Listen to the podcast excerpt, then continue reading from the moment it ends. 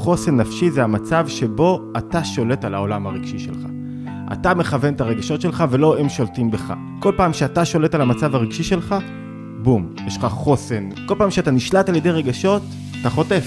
כשאתה מקבל את עצמך, זה אולי הנקודה הכי חזקה במחשבה היהודית. שאתה מקבל את עצמך, קודם כל, בלי תנאי.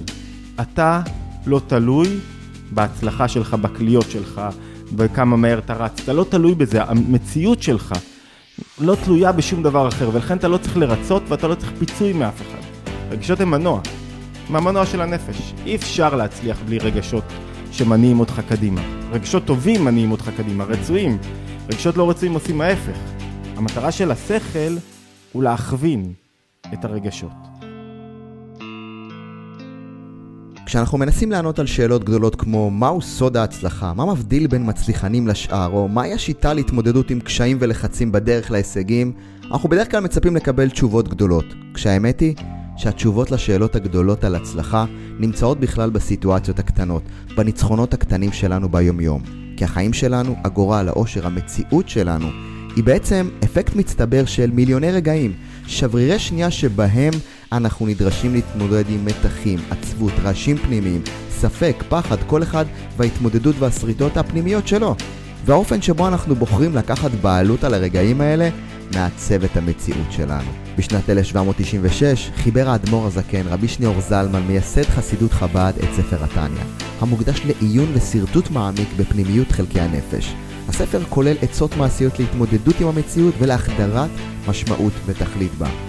מתמודדים עם עצבות, מתחים, חרדות, כיצד מתמודדים עם סוגים שונים של חסימות רגשיות, שכליות, מה התפקיד של איסורים בחיינו, ואיך מתמודדים ומתגברים על האתגרים שניצבים מולנו כל יום, יום-יום. בתמצית, ניתן לומר כי על פי שיטתו של בעל התניא, האדם נידון למאבק פנימי מתמיד. המשימה שלו, משימת חייו, היא לנצח את המאבק הזה ברגע הנוכחי. אבל מהו המאבק הזה? מהו שדה הקרב האמיתי שלנו בחיים? איך הם מסרטטים קווים לדמותו של הווינר, המנצח?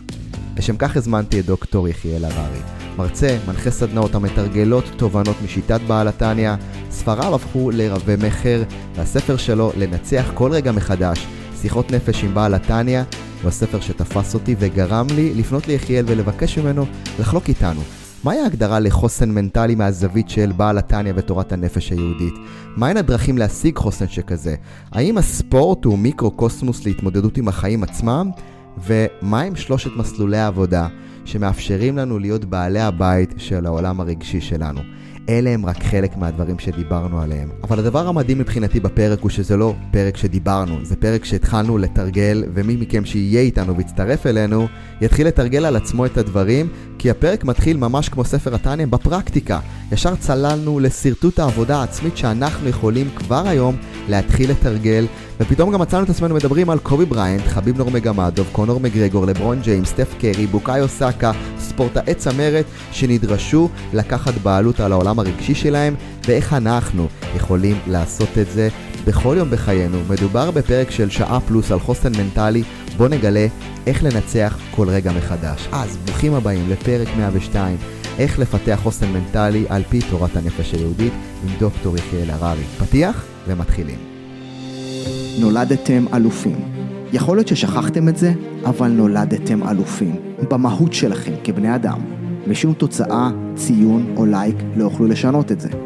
אני איתן עזריה וזה הפודקאסט הביולוגיה של הווינרים, שבו תקבלו הצצה נדירה לעולמם המנטלי והרגשי של מספרי אחד בתחומם, ומפרק לפרק נחשוף מה נדרש כדי להפוך לבני אדם שלמים במסע להישגים, לווינרים, לא רק על סמך תוצאה או תחרות אחת, אלא במשחק החיים. אלופים מעצם היותכם, בדיוק כפי שנולדתם. ואם לרגע עברה בכם המחשבה שאתם עדיין לא מספיק מצליחים, אז תנו לי להזכיר לכם. הערך העצמי שלכם לא תלוי בתוצאות שלכם. מתחילים עכשיו.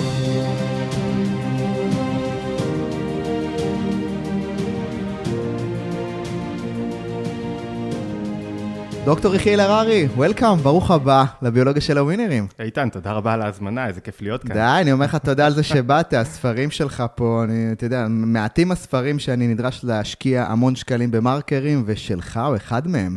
אה, לנצח כל רגע מחדש, שיחות נפש עם בעל התניא. אני באמצע סימסתי לך. אני חייב לשתף אותך, בגלל זה אתה פה. כיף גדול, כיף גדול, שהספרים עובדים. ו- והם, והם לא רק עובדים, הדרך והיכולת שלך לתאר באמת איך בונים אה, נפש חזקה בעולם שהוא אה, בטירוף ובאינטנסיביות, ו- ועל זה באנו לדבר. אז קודם כל, לפני שנתחיל, אני אומר לך תודה. באמת על הזמן, על מה שיהיה ולא תביא לכאן. אני יודע שאתה יכול לפתוח את הפה ו- ואני פשוט יכול לנוח. אז, אה, אז באנו לדבר על חוסן נפשי, על פי תורת היהדות, על פי ספר התניא. אתה לשתף אותי, כן. אתה יודע, נתחיל ישר, נפגע, נדקור את הנקודה. אין, אני אוהב אותך שאתה- כזה ישיר. אתה פותח הרצאה, אתה לא מציג, אתה לא שום דבר, אתה ישר יורד, אני לא אפריע. לא, לא, אז אני לא רוצה להרצות, אני לא רוצה להרצות, אבל אני, אתה יודע, אני רוצה לרגע לסמן את ההבדל. תודה על הדברים, זה פשוט כי אני נבוך קצת, מה אני אגיד, זה לא שלי, אני רק? אה, מעביר תכנים פנימיים. מה זה חוסן נפשי? לפני שמגדירים איך אתה משיג חוסן נפשי ומנטלי ואיך אתה מתמודד, באמת, אתה צריך להגדיר מה זה, מה אתה רוצה, איך, מה תמונת המצב הרצויה צריכה להיראות. אתה יודע, שחקן, אתה עובד עם שחקנים, לפני שהוא בכלל חותר לאנשהו, איך זה צריך להיראות? איך אתה רוצה לראות את עצמך מבחינה רגשית, מתמודד עם נפילות, עם הצלחות? לא פחות קשה להתמודד עם הצלחה מאשר עם נפילה. נפילה, אתה, כולם מבינים אותך. הצלחה, אתה בתוהו, אתה עכשיו חווה חוויה כזאת קשה. והשאלה אז קודם כל להגדיר רגע מה הציור הנכון. ובמשפט וחצי אני מסכם תורה שלמה, חוסן נפשי זה המצב שבו אתה שולט על העולם הרגשי שלך. אתה מכוון את הרגשות שלך ולא הם שולטים בך. וזה לא אומר קרירות, זה אומר התרגשות ותשוקה, וזה אומר שאתה לא נותן לאירועים חיצוניים להיות, זה, זה לא שהם לא משפיעים עליך, הם משפיעים, אבל הם לא מעצבים לך את סדר היום, את המצב, את היכולת שלך להתמקד, את היכולת שלך לא להיות בתוך בועה של אגו כזאת שמציפה אותך. כל פעם שאתה שולט על המצב הרגשי שלך, בום, יש לך חוסן מסוים. והחוסן הזה מוענק על ידי השכל, על ידי המחשבה, על ידי ההבנה, איך אתה צריך להיראות. כל פעם שאתה נשלט על ידי רגשות, אתה חוטף. תהיה השחקן הכי טוב, תהיה, אתה יודע, כולנו שחקנים בזירה.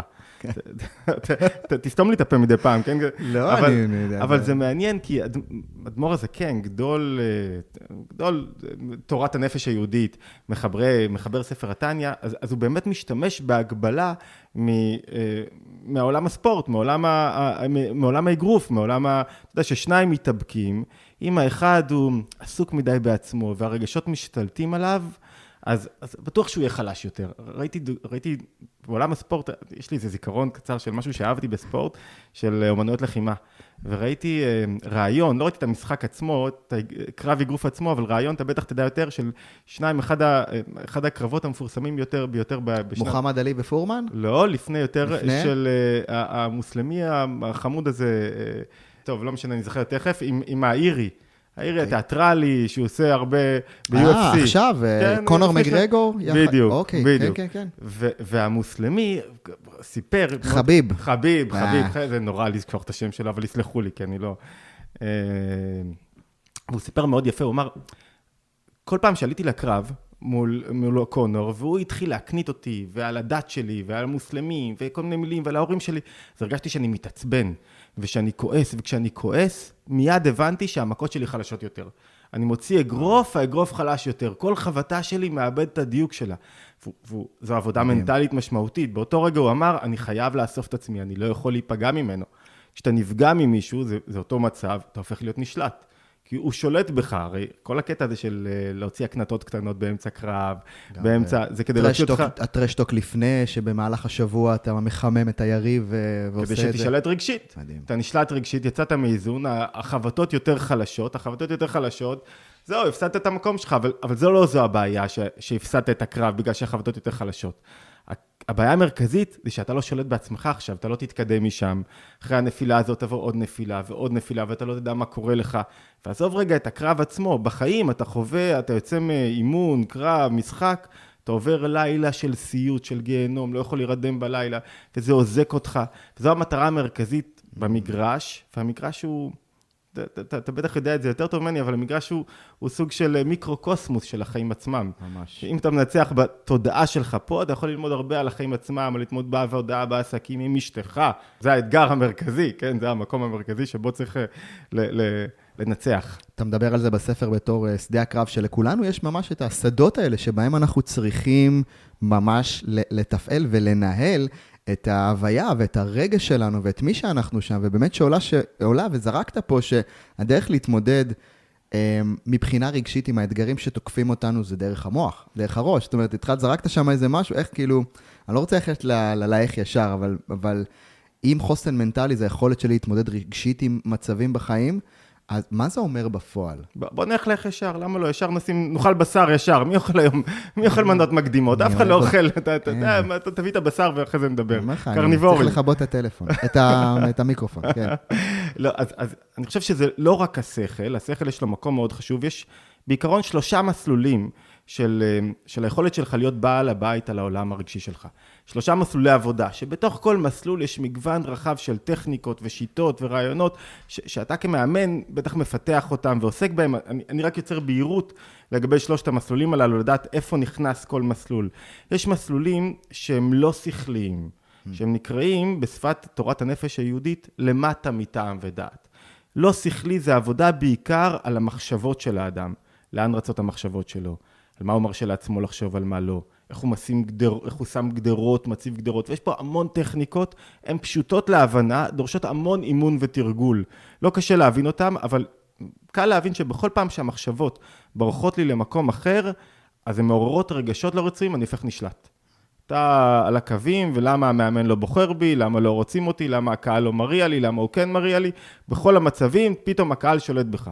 כל פעם שמישהו מחא כפיים או לא מחא כפיים, אתה נשלט, אתה לא יכול, אתה לא יכול קיבלת תגובות, לא קיבלת, כן קנו, לא קנו. ראיתי, אתה יודע מה, טוב, אני אתן את כל ה... את כל ה אני אראה את כל מה שיש לי בתחום הספורט, כי אני יודע שזה שם, וזה נגמר. תשמע, הביולוגיה של הווינרים זה אנשים שהם, אה, אתה יודע, מעולמות הספורט, העסקים, אבל הם אנשים הישגיים, זאת אומרת שהשיחה הזאת היא כל כך, אה, אתה יודע, רלוונטית לגמרי, כי אנחנו תמיד על המגרש, לא משנה איזה הישג למול עינינו נמצא. אז, אז, אז, אז אני, אני מסכים לחלוטין. הספורט רק יוצר איזו זירה שקל לדבר עליה, כי נכון. היא ממש מגדירה את הדברים היטב. ראיתי משחק, אתה תזכיר לי שוב, זה נורא שאני מביא דוגמאות ולא זוכר את השמות. אני חושב שאליפות היורו, משהו כזה, כן? והחטיא ברגע האחרון נכון, שחקן... נכון, הפנדלים, שחקן צעיר. שחקן כן? צעיר, בן כן. 19 שעלה, כן. ופתאום, ואני בטוח, או בטוח, קונסטלציה אחרת, כנראה שהוא היה מבקיע. אבל הוא החמיץ, כי, כי אתה ראית על הפנים שלו לפני שהוא עלה לבעוט, שהוא הולך להחמיץ. לגמרי. ראית שכל הרעש היה גדול עליו, ו- והוא לא, אם הוא היה עובר הכנה להתעלם מהרעשים, שאתה לא מותנה, שיש לך תנועה בנפש, שאתה לא חושב על זה אפילו, משם זה מתחיל, זה כמו סוס ששם רטיות על העיניים, אני לא מרשה לעצמי לחשוב על מחשבות שלא רלוונטיות לי כרגע, וזה נכון לגבי חרדות וטרדות, זה המקור של חרדות. רגע, למה, מה יקרה מחר? כל רגע אתה יכול לחשוב מה יקרה מחר. מה יקרה אם לא יהיה לי כסף לשלם?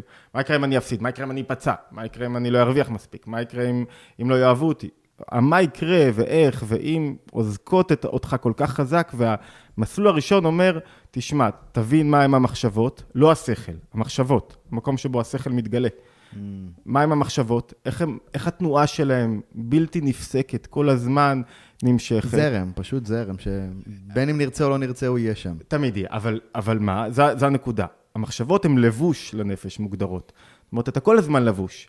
עכשיו, אתה מחליט במה להתלבש, mm. ואם אתה שולט בלבוש הזה, כל פעם שאתה לא שולט בלבוש המחשבות, והמחשבות נעות בלי שליטה, אתה תחת סכנה, כי הרגשות הלא רצויים יתגלו בהם. אתה נשלט על ידי הרגשות. בעצם רגשות, צריך להגיד אולי, זו מילה על רגשות, זו מילה, זה, זה יסוד. רגשות הם מנוע, הם המנוע של הנפש. אי אפשר להצליח בלי רגשות שמניעים אותך קדימה. רגשות טובים מניעים אותך קדימה, mm. רצויים. רגשות לא רצויים עושים ההפך. פעם שאני כאילו, הרגש שלי משתלט עליי והוא לא רצוי, פגיעה דיברנו, עצבות, כעס, חרדה, טרדות, שתלטנות, רגש לא רצוי, הוא עכשיו משתלט לי על הנפש והוא מונע ממני. מלקום למגרש, מלהתאמן, לצאת הביתה, מ- מלראות את הילדים שלי, מלעשות משהו חיובי, מלפעול, מלהיות, איך קראת לזה? ווינר, ווינר זה מי, ש, מי שמניע את עצמו. Mm. בלי להניע את עצמך, זה לא יקרה. והמחשבות, זה המקום שבו הרגשות מתגלים.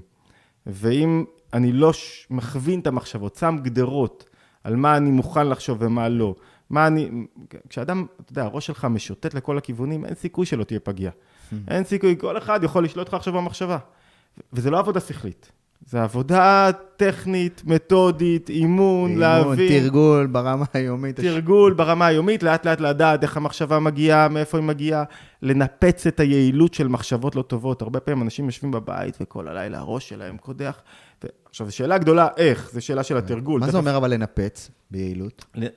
הרי למה אני מרשה למחשבות לא רצויות להשתולל לי במוח. למה? כי אני חושב שיש בהם איזו מידה של יעילות. שאם עכשיו, נגיד יש לך עכשיו איזה מינוס כלשהו בבנק, אתה עכשיו טרוד רגע. אם אתה נכנס עכשיו לפודקאסט עם המינוס הזה ועם הטרדה, אין סיכוי שתהיה ממוקד בי. אתה, אתה מסתכל עליי והראש שלך שם. ו- ו- ואתה סובל מזה, כי, זה, כי המחשבה, מה יהיה עם המינוס וכולי, עוזקת אותך בנפש. עד שלא תבין היטב שאין שום יעילות בלהכניס את המינוס לתוך הפודקאסט לרגע, לחצי שעה שאנחנו כאן, עד שלא, או כמה זמן שלא נהיה כאן, עד שלא תבין את זה, ולא תגיד זה לא יעיל לי, לא תצליח להתגבר על זה. חייבת להיות הבחנה בין, אתה- יודע, אנשים כל כך משקיעים בלהסביר כמה דברים מסוימים טובים להם. ולמה אוכל מסוים טוב להם, אז אתה צריך להגדיר בדיוק למה מחשבות לא טובות, לא רצויות, הן לא יעילות. להפקיע את, זה, זה נקרא לקרוע את צינור החיים שלהם, שלא יהיה להם חיות. כי הרבה פעמים אנשים מתחילים לשכנע את עצמם, למה חשוב לי עכשיו להיות קורבן? למה עכשיו חשוב לי לחשוב מחשבות שלא נתנו לי, שאזקו לי? אתה חייב להבין שזה לא יעיל לך, שזה מזיק לך, שאתה מאמלל את הסביבה, את עצמך. אז זה שלב ראשון, והוא דורש, אתה יודע, קל להגדיר אותו ב- בלספר לאנשים מה זה. עד שהאדם בעצמו לא יבין את זה, ולא יגיד בשפה שלו, ואחרי שהוא אומר, יפנים את זה, זה לא יקרה. ו- וזה הקושי הגדול, אבל זה קושי שהוא אוויר. שאף אחד לא יספר שזה לא אוויר. קושי שהוא אוויר לגמרי, וכל אחד יכול לעשות אותו, ולא רק כל, אחד חייב לעשות אותו. אם לא, הוא אוכל כאפות בחיים מכל הכיוונים. אז זה המסלול הראשון. אתה רוצה להגיד משהו על המסלול הראשון? אני לא רוצה לדבר מילה, דוקטור. אז לא המסלול הראשון הוא, הוא מסלול מאוד מהותי, אבל הוא לא מספיק כשלעצמו. כי אתה לא יכול בלי להכניס תוכן חיובי. אומרת, אתה לא יכול סתם זאת אומרת, השלב הראשון זה בעצם הזיהוי של אותה מחשבה שקופצת, עולה, לזרם אה, רגע, אתה. רוצה, נשאר במחשבות עוד קצת? לא, לא, לא, לא, ממשיכים. אה, כן. אה, רגע, נשרטט את כן, המסלול, כן, ואולי כן. אחרי זה ניכנס עם הרזולוציה קצת. יותר לעומק למה אומר כל מסלול בעצם, ואיך עושים, וכמה כלים וטכניקות שיש בכל מסלול. המסלול הראשון זה מחשבות. וחלק מהכלים, הכלי מרכזי שיש לי בתוך עולם המחשבות כדי להשתלט עליהם, זה הזיהוי, אבל לא רק הזיהוי, יש כוח מאוד חזק מאוד בנפש שנקרא כוח הנצח. שהוא כוח של החלטה תקיפה, זה נקרא בשפת הקבלה והחסידות. החלטה תקיפה זה החלטה שאני אומר לא זה לא. אחרי שזיהיתי מה יעיל לי ומה לא, ולמה אסור לי לחשוב את המחשבות הללו. אתה יודע, זה גם בתחום הזוגי. בוא נראה רגע, החבר'ה שלך הם לא... בתחום הזוגי, כשאני רק מתחיל להעלות מחשבה, אולי אשתי לא בת הזוג המתאימה לי ביותר. אולי מישהי אחרת. אולי, אתה יודע, אתה קצת... למה זה בעייתי להיות בכל העולמות? כי אז אתה חוזר הביתה, ומתחיל ההיסוס הזה, וחוסר ביטחון, והמחשבות, וברגע שהמחשבות אוזקות, אתה יכול לחיות עם אשתך עוד 30 שנה, וכל יום, 30 שנה כפול 356 ימים בשנה, עדיין אתה הולך עם השעה ביום, שעתיים ביום, אם לא התגרשת. אם אולי יש לי מקום אחר שמתאים לי, אולי אכלתי אותה, אולי לא הכי... וזה הרסני לנפש, כי אתה כל הזמן חי חיים לא שלך. אתה, אתה, אתה לא במקום שלך, אתה תמיד חסר. תמיד חסר, ת, תמיד אתה, ותמיד אתה סובל מזה, כי איזה באסה זה להיות חסר. איזה באסה זה, וזה מתחיל מהמחשבה הזאת, אולי, כאילו, אולי זה לא המקום שלי, אולי אני לא עושה מה שאני צריך. ופה זה עוד לא משהו עמוק בנפש, זה רק על מה אני לא מרשה לעצמי לחשוב. אולי באמת מגיע לך אישה אחרת, לא יודע. אבל אם תחשוב על זה, אתה בטוח, תגיע, בטוח אתה תהיה אומלל. בטוח אכלת אותה. אז מסלול המחשבות יש בו כוח מאוד מרכזי, כוח הנצח, זה כוח מאוד חזק, שהוא, שהוא לא כוח הרצון. הרבה פעמים אנשים מבלבלים בין כוח הרצון לכוח הנצח, אתה יודע, דיברתי על זה לא מזמן, שאין כזה דבר כוח רצון. זה פיקציה. מה זה כוח רצון? זה שטות, אין, אין, אין, אין מושג כזה כוח רצון. כי יש רצון, ויש רצון אחר.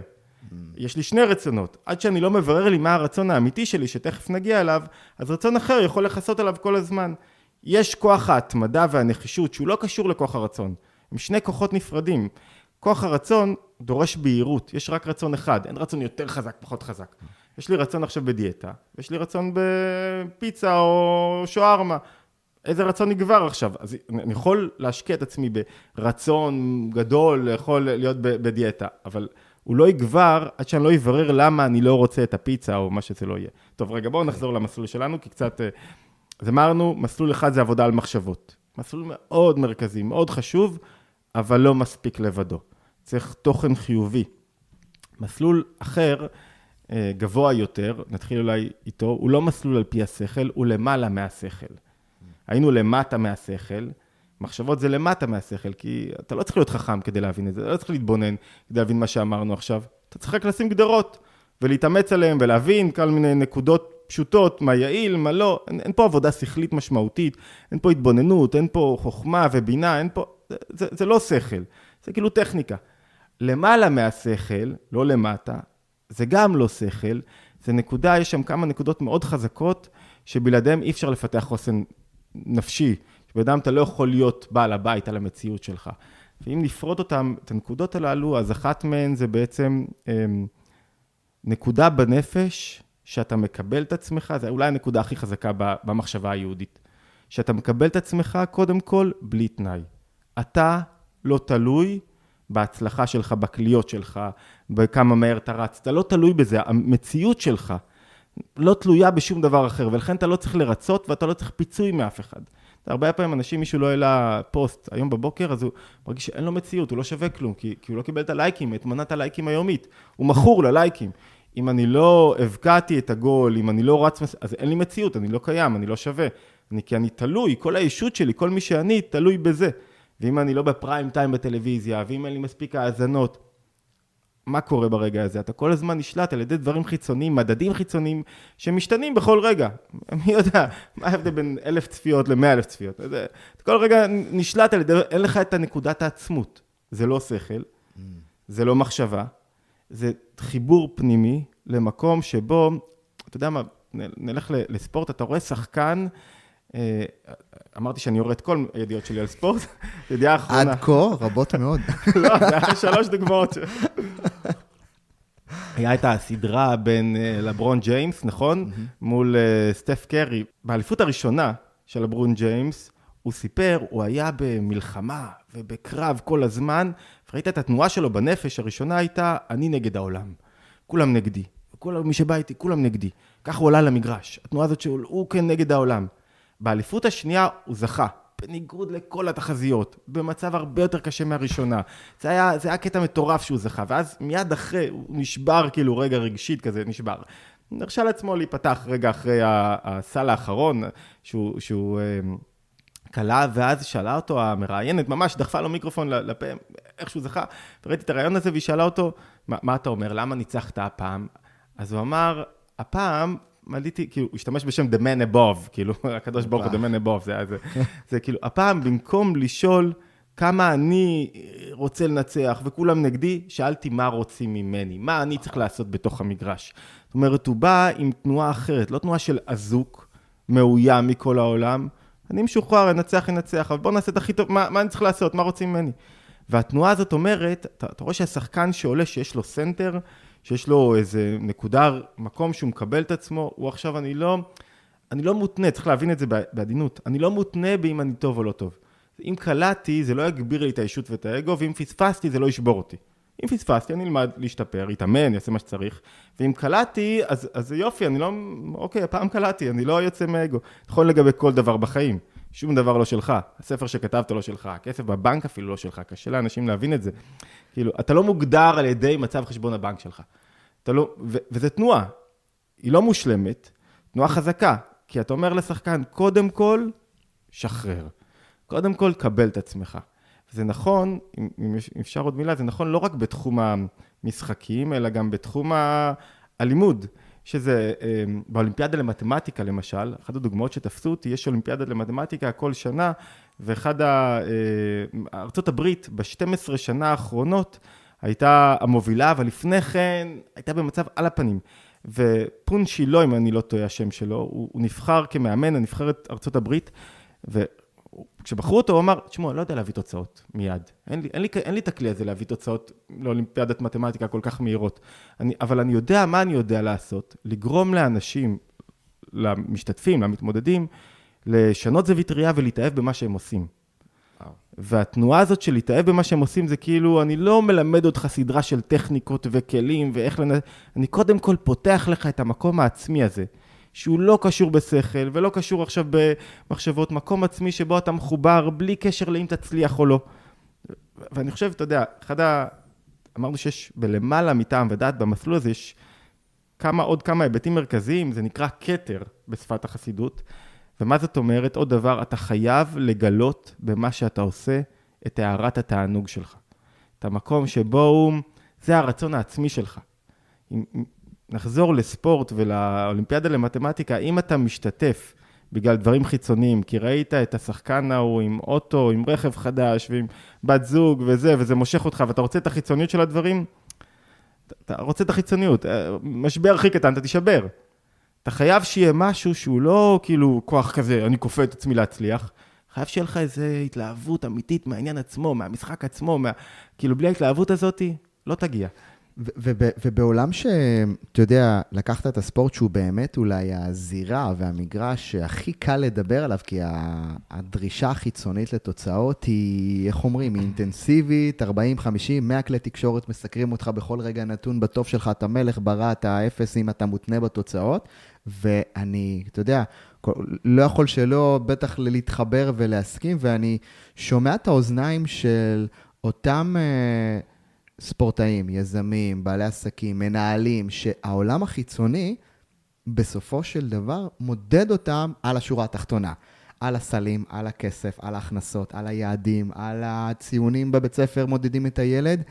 אמ, וסליחה שאני רגע קצת קופץ... לגמרי, תקשה, תקשה. קצת מקשה וקופץ לאיך אולי, או למודל מחשבה. איך באמת אתה, כי יש לך ניסיון לא, לא קטן, בטח בכל כך הרבה אנשים שפגשת ועבדת איתם והרצית, איך באמת אתה מצליח לראות את הנקודה שבה אדם אומר לך, אתה יודע מה? אני מצליח לתרגל ולהתאמן ואולי להתחיל לחוות את ה... יכולת של להיות בעל ערך ולא מותנה, לא מותנה מהסל, לא מותנה מהתוצאה, לא מותנה מה... ממה יגידו עליי, מהלייקים או מהמחמאה של הבוס. מה, מה קורה שם באמת שאתה כן מצליח לקפוץ לשם? אני, אני רק אגיד ואתחבר למה שאתה אומר, זה שאתה לא מותנה לא אומר שאתה לא מביא הישגים. חד משמעית. הפוך, אתה מביא. יותר הישגים. כן. דיברנו על הדוגמה של מי שעולה לבעוט פנדל, אם הוא עכשיו, כל ההישגים בראש שלו, הוא יפסיד. אותו דבר לגבי, אתה יודע מה, מוכר פה למטה בשוק.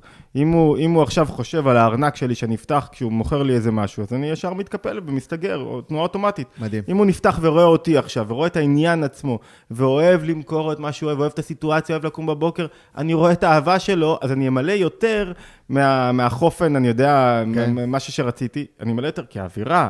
אנשים קונים רגשות, אנשים קונים חיוך, אנשים קונים חום. החום שלו יגרום לי להימשך. זאת אומרת, חיבור לעצמיות הוא ממגנט. כשמישהו מחובר לעצמיות שלו, אתה כשמישהו בא לדחוף לך, אתה מרגיש, הולך צעד לאחור. זאת אומרת, גם באינטרס שלך חיבור לעצמיות, הוא יותר, הוא יותר מועיל. אפילו באינטרס הפשוט, okay, כן, אבל, כן. אבל קשה לאנשים לקלוט את זה. כן. כי, כי אתה מפחד לאבד, מפחד להסתכן, רגע, מה, אם אני לא ארוויח, מה אם... בדיוק. תשחרר רגע את, ה, את האם אני לא... אתה תרוויח יותר, תנסה להתחבר לנקודה עצמה. והדרך, לשאלה שלך, הדרך להשיג את החיבור לעצמיות, יש, יש כמה תהליכי ברורים. חשוב להציב גם, אתה יודע, שני מושגים, כמה מושגים מרכזיים כדי להתחיל לעשות את הבירור ולהבין אותם. אחד המושגים קשור ל... לרצון פנימי ורצון חיצוני. Mm. רצון חיצוני, הרבה פעמים כשאתה רוצה דברים, התחלנו לדבר, זה אתה רוצה לא את הדבר עצמו, אתה רוצה משהו אחר. זאת אומרת, אבל הרצון, אתה רוצה את זה עכשיו, למה? אתה רוצה להצליח בכדורגל, למה? בשביל הכבוד, בשביל העילה, לא באמת הכדורגל אתה רוצה. ואז אתה תמיד תהיה בעיה, כי תמיד כשיש לך רצון חיצוני שמשתלט על הנפש, אתה לא רוצה את הדבר עצמו. אתה יודע, תראה את זה על אה, יזמי הייטק. יש איזה משהו, נגיד, מעוות קצת בהייטק, לא בכולם, לא בסטארט-אפ, לא בכל המקומות, בחלק מהמקומות.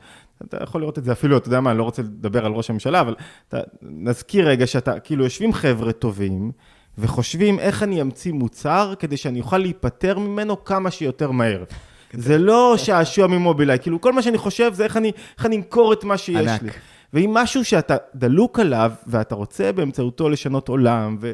אז אתה לא רוצה להיפטר ממנו. אתה, אתה, אולי מישהו יקנה אותך כדי שתוכל להתפתח, אבל אני לא מייצר מוצר, אתה לא תקנה אותי בשום מחיר, כי זה מה שאני רוצה לעשות, זה החיבור הפנימי שלי.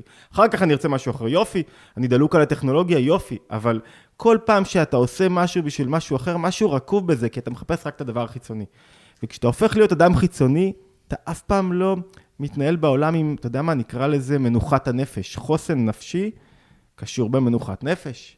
מנוחת נפש זה אני מקום. תחשוב על ילד שרוצה את המקום הזה, שבו גם אם המורה הייתה פגעה בו והרביצו לו, ואתה יודע מה, והוא עבר דברים נוראים, צריך שיהיה לו מקום שבו הוא מקבל את עצמו, והוא לא, נדבר על מקום הכי קשה, פגיעה מינית, שהוא לא, אמ, זה לא פגע בו ולא לכלך אותו, ולא שינה את המהות הפנימית שלו שהיא טובה מעצם היותו. אומרת, הוא לא חסר, וזו תנועה מאוד מאוד עוצמתית, וכדי להגיע לשם, צריך רגע להגדיר מהו רצון פנימי. Mm. רצון פנימי זה רצון בדבר עצמו, שאתה מחובר עם, מעצם היותך. אתה כאילו מהדבר עצמו, אתה עכשיו רוצה אותו. מה, למה אני רוצה כסף? אני עובד כי אני רוצה כסף. למה אני רוצה כסף? כי אני רוצה בסוף שלווה, ביטחון, לגבי מה יקרה. אני רוצה יכולת, שיהיה לי אפשרות לעשות דברים, כדי שיהיה לי שלווה פנימית, זה מה שאני רוצה אותה. אז יש לך שלווה פנימית כבר, רגע, עוד לפני הכסף. עכשיו, הכסף יגיע. יש לך תנועה כזאת, שלווה פנימית לא אומרת ש... אתה יודע, שלא יצטייר כאילו שלווה פנימית זה היעדר תשוקה, או, או, או חוסר חיות, הפוך לגמרי, רק אתה שולט בחיות. זה לא חיות למקומות שליליים, חיות למקומות חיוביים. אז, אז מה יצא לנו במסלול של למעלה מטעם ודעת? למעלה מטעם ודעת זה מסלול מאוד מאוד חשוב, שהכלים והטכניקות שבו הן פחות מעשיות כמו מחשבות, תרגול ואימון. זה ממש להבין וללמוד את זה ולהתחבר לנקודה הזאת, נקודת העצמות היא נקראת, שבו אתה לא מותנה ו- ושחקן עולה איתה, אתה רואה שהוא לא נשבר עכשיו שמישהו מקנית אותו ומישהו אומר לו משהו מסוים. למטה מטעם ודעת הוא לא נותן למחשבות שלו לברוח, למעלה מטעם ודעת הוא יודע ש... אתה לא תצליח להוריד אותי. אתה לא תשבור אותי, לא משנה מה לא תגיד לי. זאת אומרת, השעה... ואתה מכוון את הרצון שלך, זו נקודה מאוד חזקה. בדיוק, זהו, הכיוון הרצון בין הרצון הפנימי לחיצוני, זאת אומרת, הפנימי הוא תמיד לעשות את הדבר למען הדבר. זאת אומרת, אני משחק כי אני אוהב את זה, רוצה להיות הכי טוב בזה, ועצם הפעולה היא התוצאה, אם ניקח רגע את ה... עוד לפני הרוצה לי, אתה יודע... טוב, אני גומר את כל המייקל ג'ורדון. כל, תסיים, יאללה, עברנו לריקוד האחרון. לא ראיתי, אבל זה שאתה מנצח, תיכנס רגע לראש של מישהו שרוצה לנצח. הוא לא מנצח כי הוא חייב לנצח כל הזמן ולהיות הכי טוב. הוא מנצח כי זו התנועה שלו, זו המוטיבציה שלו. זה המנוע שלי. המנוע שלי הוא עכשיו לגלות הכוחות שלי. הרבה פעמים, כשאתה עושה משהו, אז אנשים שואלים מה האינטרס שלך. אתה צריך כל פעם להסביר אינטרסים, למה אני אעשה את זה. אבל, אבל זה לא המניע האמיתי של הנפש. המניע האמיתי של הנפש הוא מה? אני עושה את זה כי זה מה שאני עושה, כי אני מגלה את הכוחות שלי. אני לא יכול להסביר למה, אתה יודע. לבוא לדבר, לבוא לעשות משהו. אתה יכול למצוא הסברים, זה מתאים לי, זה שווה לי, זה משתלם לי, כל זה חיצוני. העניין האמיתי הוא שאם מישהו נותן לך אפשרות לגלות את הכוחות שלך, יש לך זירה לחפש את הזירות, לגלות את הכוחות, ואל תתבייש בזה. וזה לא משנה איפה אתה עושה את זה.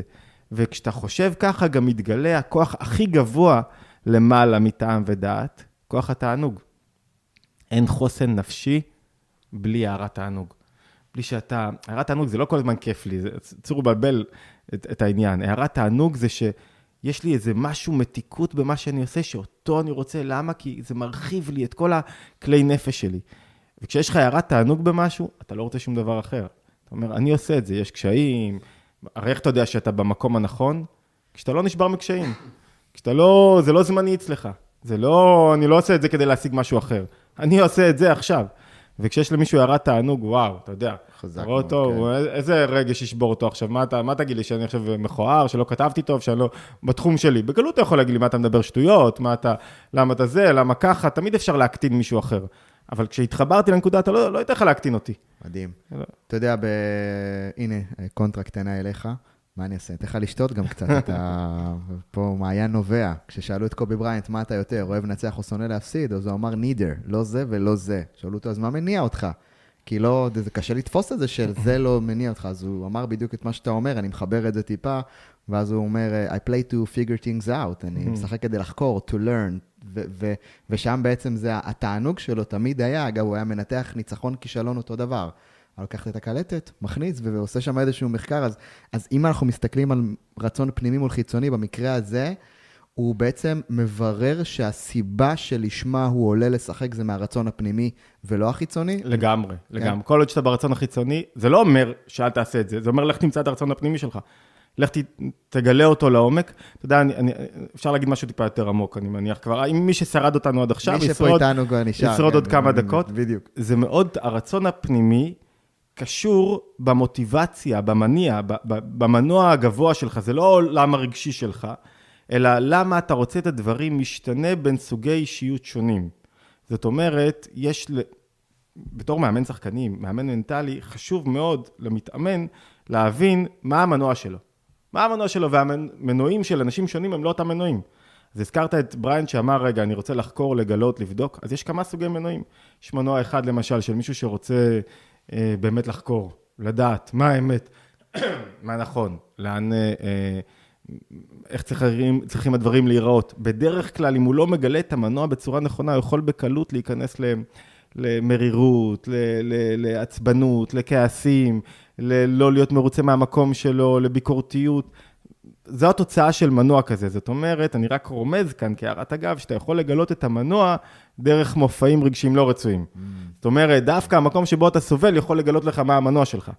יש אנשים ש, שלא זה המנוע שלהם לחקור ולגלות ולבדוק מה האמת ומה נכון ומה... אלא יש להם מנוע אחר, המנוע שלהם הוא מה להשפיע. אני רוצה להשפיע, אני רוצה שכל אחד יריע לי, וזה מנוע מאוד גבוה. אני רוצה שכולם ידעו איך עושים את הדבר נכון. והמנוע להשפיע הוא מנוע מאוד חזק, כי הוא יכול לגרור בקלות לעצבות, לדיכאונות, אם אני לא משפיע. אתה רואה, אנשים גדולים שזה המנוע שלהם, נופלים לא למרירות וביקורתיות, שזה חיפוש אחר שלמות, אלא דווקא לדיכאון פתאום. כי הוא מרגיש שהוא עכשיו אה, חסר ערך. אתה יכול לראות את זה מחוץ לספורט, בדרן.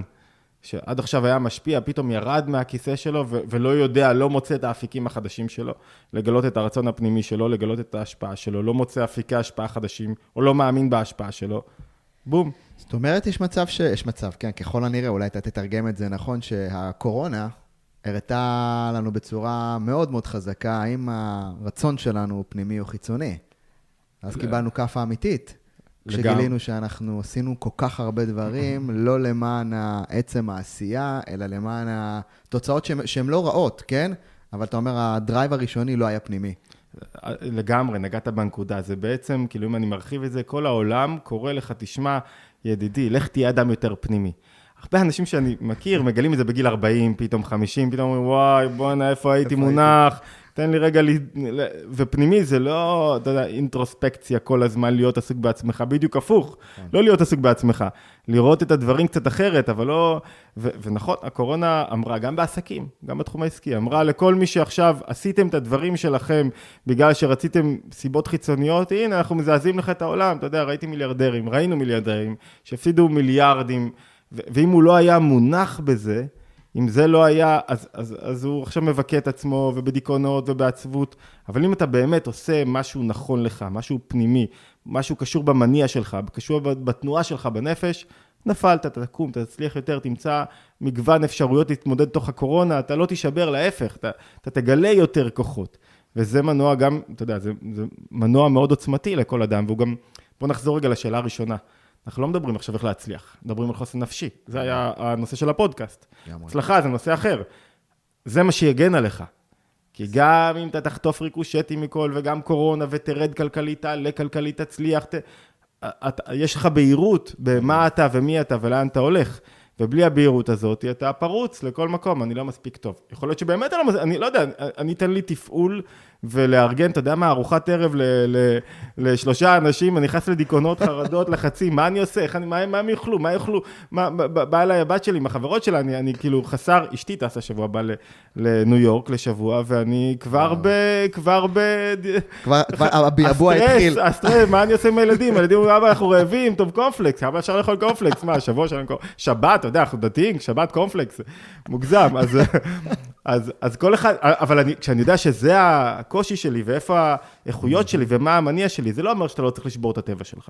לא אומר שלא צריך להלך בניגוד לתנועה שלך בנפש הרבה פעמים. ולא אומר שאתה צריך ללמוד לבשל אם צריך לבשל. אבל זה אומר שאתה יודע איפה, איפה החוסן שלך, איפה אתה לא שבור. אוקיי, אני שובר את הטבע כדי להוליד משהו. בוא נתקדם קצת. בטח. דיברנו על שני מסלולי עבודה מרכזיים. מחשבות, mm-hmm. מסלול מאוד מאוד חשוב, טכני אמרנו, יש בו כוח רצון והוא, והוא מאוד נתון לתרגול. דיברנו על מסלול, זה היה מסלול של למטה מטעם ודעת, שאין לו בעצם סיבתיות. למה ככה? אתה, אתה, כאילו, ככל שאתה יותר תתחיל להתווכח עם המחשבות, אתה תפסיד. Okay. אוקיי. המתאבק עם מנוול, מתנבל בעצמו. זה לשון בעל התניא בספר שלו. אתה עכשיו פותח פתח, למה? אכלת אותה, זהו, גמרנו. המאבק יאכל אותך מכל הכיוונים. אה, ויש למעלה מטעם ודעת אמרנו, שהוא פחות טכני, הוא יותר, אתה יודע, אם אתה רוצה להחדיר במישהו את הנקודה הזאת למעלה מטעם ודעת, זה נקודה שאתה מחדיר בו בזה שאתה רואה אותו גם באופן לא מותנה. באופן, אתה לא רואה אותו, אפילו בזוגיות ובהורות, זה מאוד חזק. גם באימון, כשמאמן כל פעם רואה אותך, אתה יודע, אתה, אתה, אז, אז אתה, אתה כל הזמן הוא מאבד ביטחון. אתה שלי, אנחנו ביחד עד הסוף. שנה הבאה יחליפו, יחליפו, אבל כרגע, כשאנחנו פה, אנחנו ביחד, זה עניין אחד. אין פה שני עניינים, אני לא בודק אותך כל פעם, כל רגע על, על פי... זאת אומרת, יש מדד, אבל יש גם את הקבלה הבלתי מותנית, שהיא תנועה בנפש. הילד שלי יודע שאני מקבל אותו כמו שהוא, עכשיו יש דברים שצריך לעשות, זה עוד עניין. צריך כאילו להבחין את זה. והתנועה הזאת היא, היא יותר מאשר אימוני לימוד, היא תנועה בנפש של כל מי שבא, כשאתה כזה, אתה גורם לאנשים אחרים להיות כאלה. כשאני לא מודד אותך, לא על פי ההישגים שלך, לא על פי הצלחות, לא על פי... אתה יודע, כלום, אז, אז, אז אתה עובר, אתה חוזר אליי כזה. אוקיי, זה המסלול השני, למעלה מטעם ודעת, ועכשיו למנה העיקרית.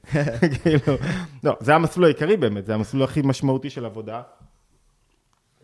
והוא מסלול על פי טעם ודת, ובו גם נדרשת הכי הרבה עבודה, הכי הרבה, אמ, ופה נדרש לנו קצת חומר, קצת הבנה תיאורטית.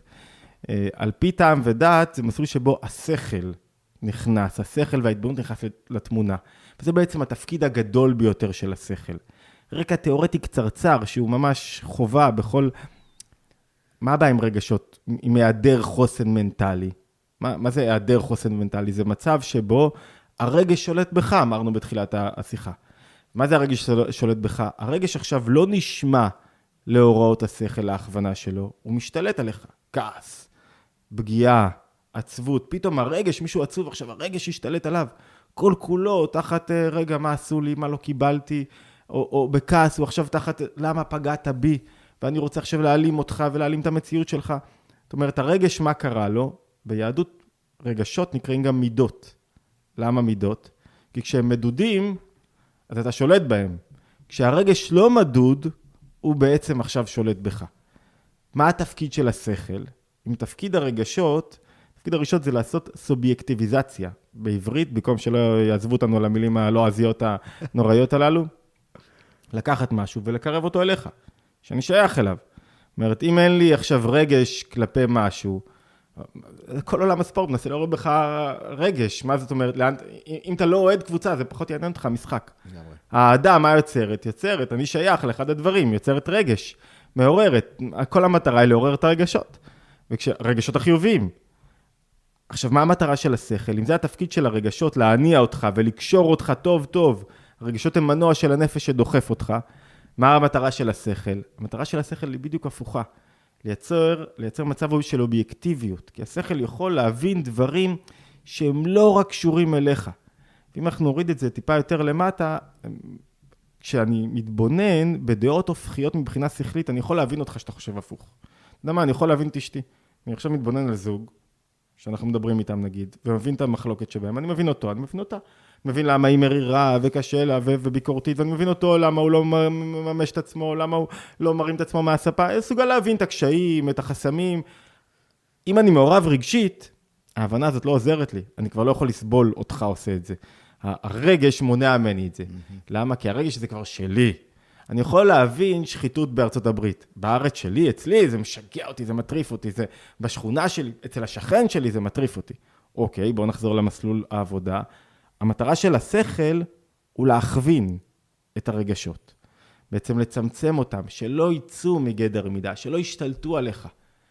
הוא בעצם, השכל הוא המורה דרך של הרגשות, ההתבוננות. ומי שלא מתבונן ולא לומד איך, איך, איך להפעיל את השכל שלו, לא יהיה יצירתי. לא, והיצירתיות היא לא המטרה בפני עצמה. היצירות היא דרך להמשיך יותר חיות. כדי להכווין את הרגשות שלך, כדי להתרגש יותר מדברים. היצירות, אתה לא, אתה לא יצירתי בשביל רק להיות יצירתי כדי להניב מוצרים, כדי לחיות יותר.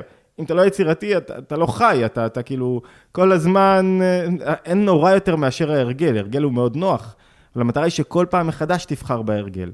אז נחשוב, נחזור רגע לעבודה, המטרה הגדולה של השכל, הגדולה, יש בה המון פרטים והמון טכניקות והמון כלים, איך להגביר יצירתיות ואיך להתבונן טוב יותר ואיך להטמיע, ו... אבל המטרה הגדולה של השכל היא להרחיב את זווית הראייה, לראות את הדברים בצורה יותר גדולה, ותוך כדי שאתה עושה את זה, להבין מציאות.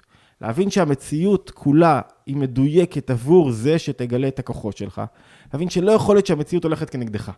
כאילו להתבונן בזה, זו עבודה מאוד uh, מעמיקה. לא יכול להיות שהיא הולכת כנגדך, ואז מה קורה לך? אתה לא יכול להיעלב, אתה לא יכול להיפגע. הרגשות תופסים את המקום שלהם, ואומרים, וואלה, בואנה, זה מדויק עבורי. אני, אני עכשיו, נגיד, היה לי אה, עיכוב ברכבת של חצי שעה, אז, אז זה עיכוב קלאסי בשביל שאני אלמד עוד רעיון, זה לא אוף, מה, כי אם אני אוף, אכלתי אותה חצי שעה זהו, נגמרו לי מהחיים, אני עסוק בלהתעצבן, למה אני מאחר, למה אני מפסיד? ואם אני רואה את ההזדמנות בתוך זה, וההזדמנות תלויה בהתבוננות שלי, שכל רגע, כל הזדמנות היא מדויקת עבורך, היא חלק מהתפקיד שלך של, כדי לגלות את הכוחות שלך. אתה צריך להבין את זה. והרבה פעמים, אתה יודע, יש לי חברים שאומרים, בואנה, אני רוצה לעשות כסף, רוצה לעשות כסף, אה, כסף, כסף, כסף, ואתה רואה שהוא לא זז.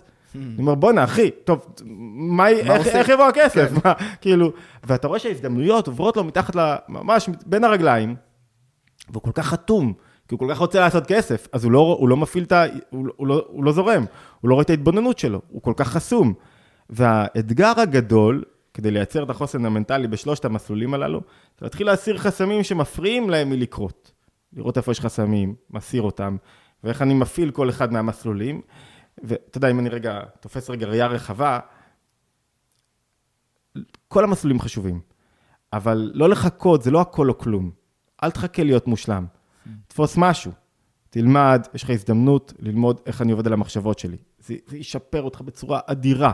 תלמד רגע איך אני מתחבר לעצמי יותר. אוקיי, עכשיו אתה לא מחובר ואתה מבקר את, אתה יודע, אתה רואה כשמישהו לא מחובר, כשהוא מבקר את כולם בהיסטריה. כי כל הזמן ביקורת, למה? כי כל דבר הוא מאוים. כל מה שאתה אומר לי מאיים עליי, כל, כל, כל דבר שאמרת זה ביקורת כנגדי. אתה יושב עם מישהו, מסתכל רגע הצידה, אתה אומר, רגע, אולי אני משועמם, אולי, אני, לא, אולי אין בי ערך, כל פעם מישהו שולט לך בערך העצמי שלך. אז ככל שאתה פחות מאוים, פחות נפגע, פחות מבקר, פחות לוחצים לך על uh, יבלות, אתה לאט לאט צומח. אבל זה לא הכל או כלום, לא תמיד ככה. עוד קצת, עוד קצת, עוד קצת, עוד קצת, עוד קצת. זה, זה ההיבט השני המשמעותי, וההיבט השלישי זה ככל שאתה יותר לומד להבין את הדברים, לומד להבין מה עושה לך בעצם ההתבוננות הנכונה, מה עושה לך עכשיו, שאתה משתמש בכוח החוכמה שלך, היצירתיות שלך, שאתה רגע מסוגל, כדי להשתמש בחוכמה, אתה צריך להגיד, אני לא יודע. איזה דבר נפלא זה, אני לא יודע. רק כשאני אומר, אני לא יודע, אני מוכן ללמוד. כשאתה אומר, אני יודע, יודע, יודע, יודע, אתה לא יכול ללמוד כלום, כי אתה הכל יודע, מה אני אעשה איתך, אחי? אתה הכל יודע. גמרנו, שתוק קצת, תלמד משהו. זאת אומרת, השכל עוזר לך גם לסגת לאחור, וגם להמשיך עוד רעיונות, עוד דעות, אבל גם עכשיו להתמלא, וגם להיות תלמיד. מדהים. בעצם, ה, אז בעצם הדרך לחוסן נמצאת בהתבוננות היומיומית ברגעים. אם ככה, אם, אם אתה לוקח את השכל בתור, ה, זאת אומרת, בתור המסלול המרכזי, ו, ו, ואם אני מבין נכון, ואנחנו מבינים נכון, החיים, איך אומרים, רק ממשיכים לאתגר אותנו בכל רגע נתון, וכפי שאתה אומר, שזה בדיוק ה, ה, אולי התרגול הכי חשוב, זה להבין ש... כל אה, צרה, בלטם או אירוע הוא קורה כדי שאני אגלה את הכוחות הגדולים בתוכי ויפתור או יתקדם או ילמד. אני מניח שזה כאילו ה... גם לא צרה, גם סתם היום-יום. כן. כל דבר יכול לראות למישהו צרה, שלא נתנו לו את הקפה שלו חם מספיק, הוא נראה לו צרה. לגמרי, לגמרי. כשכתבת את הספר לנצח כל רגע מחדש וככה שיתפת וסיפרת עליו, אתה יודע, זה יכול להיות איזשהו משפט נורא גדול, לנצח כל רגע מחדש, ואז הבאת תובנה שה... הרגעים האלה הם כל דקה, הם כל שנייה, הם כל רגע ורגע שהחיים אה, מציפים לי מהטלפון עד לאימייל, עד לילדים, משפחה, הישגים, וזה, ואתה יודע, מהמקום הזה, מה באמת אתה מרגיש שמאפשר לאנשים לעבור מהידע ו... וירדת פה לפרקטיקה מטורפת, אני, לא, אני נגמרו לי הדפים פה, אה, לבאמת, לתר, כי זה תרגול בסוף. כי בסופו של דבר זה, זה, זה התרגול של הדברים, איפה היית מתחיל? אז טוב, נתחיל מקובי בריינט, אמרת. יאללה. אז, אז, אז שמעתי אותו אומר, אתה יודע, מדי פעם כשאני כותב ספר צריך לטבל קצת בהבנות, אז, אז הוא אמר, שאלו אותו איך אתה כזה יצירתי בתוך כדי משחק, פתאום אה, זורק את הכדור מפה, משם. אז הוא אומר, אני לא עושה לעולם במשחק, משהו שלא התאמנתי עליו אלף פעם קודם לכן. זאת אומרת, ברגע האמת, כשפתאום תופס אותך הכעס, כשפתאום מישהו פגע בך, כשפתאום אתה מקנא, כשפתאום אתה נעלב, כשפתאום אתה, אתה עצוב, כשפתאום אתה חרד, ההתבוננות לא תעזור באותו רגע. Mm-hmm. למה? כי עכשיו אתה, השכל חלש מדי מכדי להשפיע עליך. המטרה של אימון, של לעבוד על עצמך, של ללמוד, של להתפתח, של להיות קשור לתוכן, אתה יודע, אנשים יוצאים שלוש פעמים בשבוע, ארבע פעמים בשבוע להתאמן, נכון? כל אדם, צריך, אתה רוצה להיות בריא, צריך לרוץ. אתה רוצה, תעשה ספורט. למה אתה לא משקיע אותו דבר בנפש שלך? זאת אומרת שאחד מהעקרונות יסוד זה להיות קשור לתוכן, ללמוד, להבין רגע את הרעיונות, להבין איך הנפש בנויה. אתה רוצה להיות בריא, אתה בורר מה, מה לאכול ומה לא. מה בריא לי, מה לא בריא לי, כמה קפה שתיתי, למה אכלתי סוכל יותר, לא תברר, תחטוף סכרת. לא תשמור. אנשים משקיעים שעות, אין סוף, המון זמן בבריאות הגוף. לא פחות מזה, צריך להשקיע בהבנת הנפש. זה לא מיסטיקה, זה לא קסם. לא תשקיע, תשלם מחיר. אז, אז העצה הראשונה זה לא הוקוס פוקוס. אבל אתה רואה תוצאות מיידיות, כמו, ת, תגיד לי עכשיו, נכון, אין אדם שיעשה ספורט ולא תראה תוצאות. חד משמעית. בדיוק בנפש. אתה יודע, זה נורא נורא קל לראות את זה כשאנחנו מתעסקים בגוף הפיזי, כשאנחנו מתעסקים בבריאות, בתזונה, בכושר, בשרירים, וברור לנו נורא שתוצאות לא יום אחד מגיעות. אתה לא יום אחד נהיה אה, בריא, אה, חזק, עוצמתי, שאתה יכול להחזיק ימים חזקים, ואולי אתה נותן פה באמת את ה... זה העצה הכי חשובה, שבגלל שאנחנו לא מסוגלים לראות פנימה, אנחנו חושבים ש... העבודה על זה צריכה להיות uh, יום אחד, ואתה אומר, בואו נעבוד על זה. תן לי כדור כחול, כן, כדור אדום. כן, תן לי כדור כחול אדום, מטריקס, מטריקס גמרנו. 4, ובואו נצא לדרך. אז אה, אה, סליחה שאני זורק ככה שאלות כאלה גדולות, אנחנו...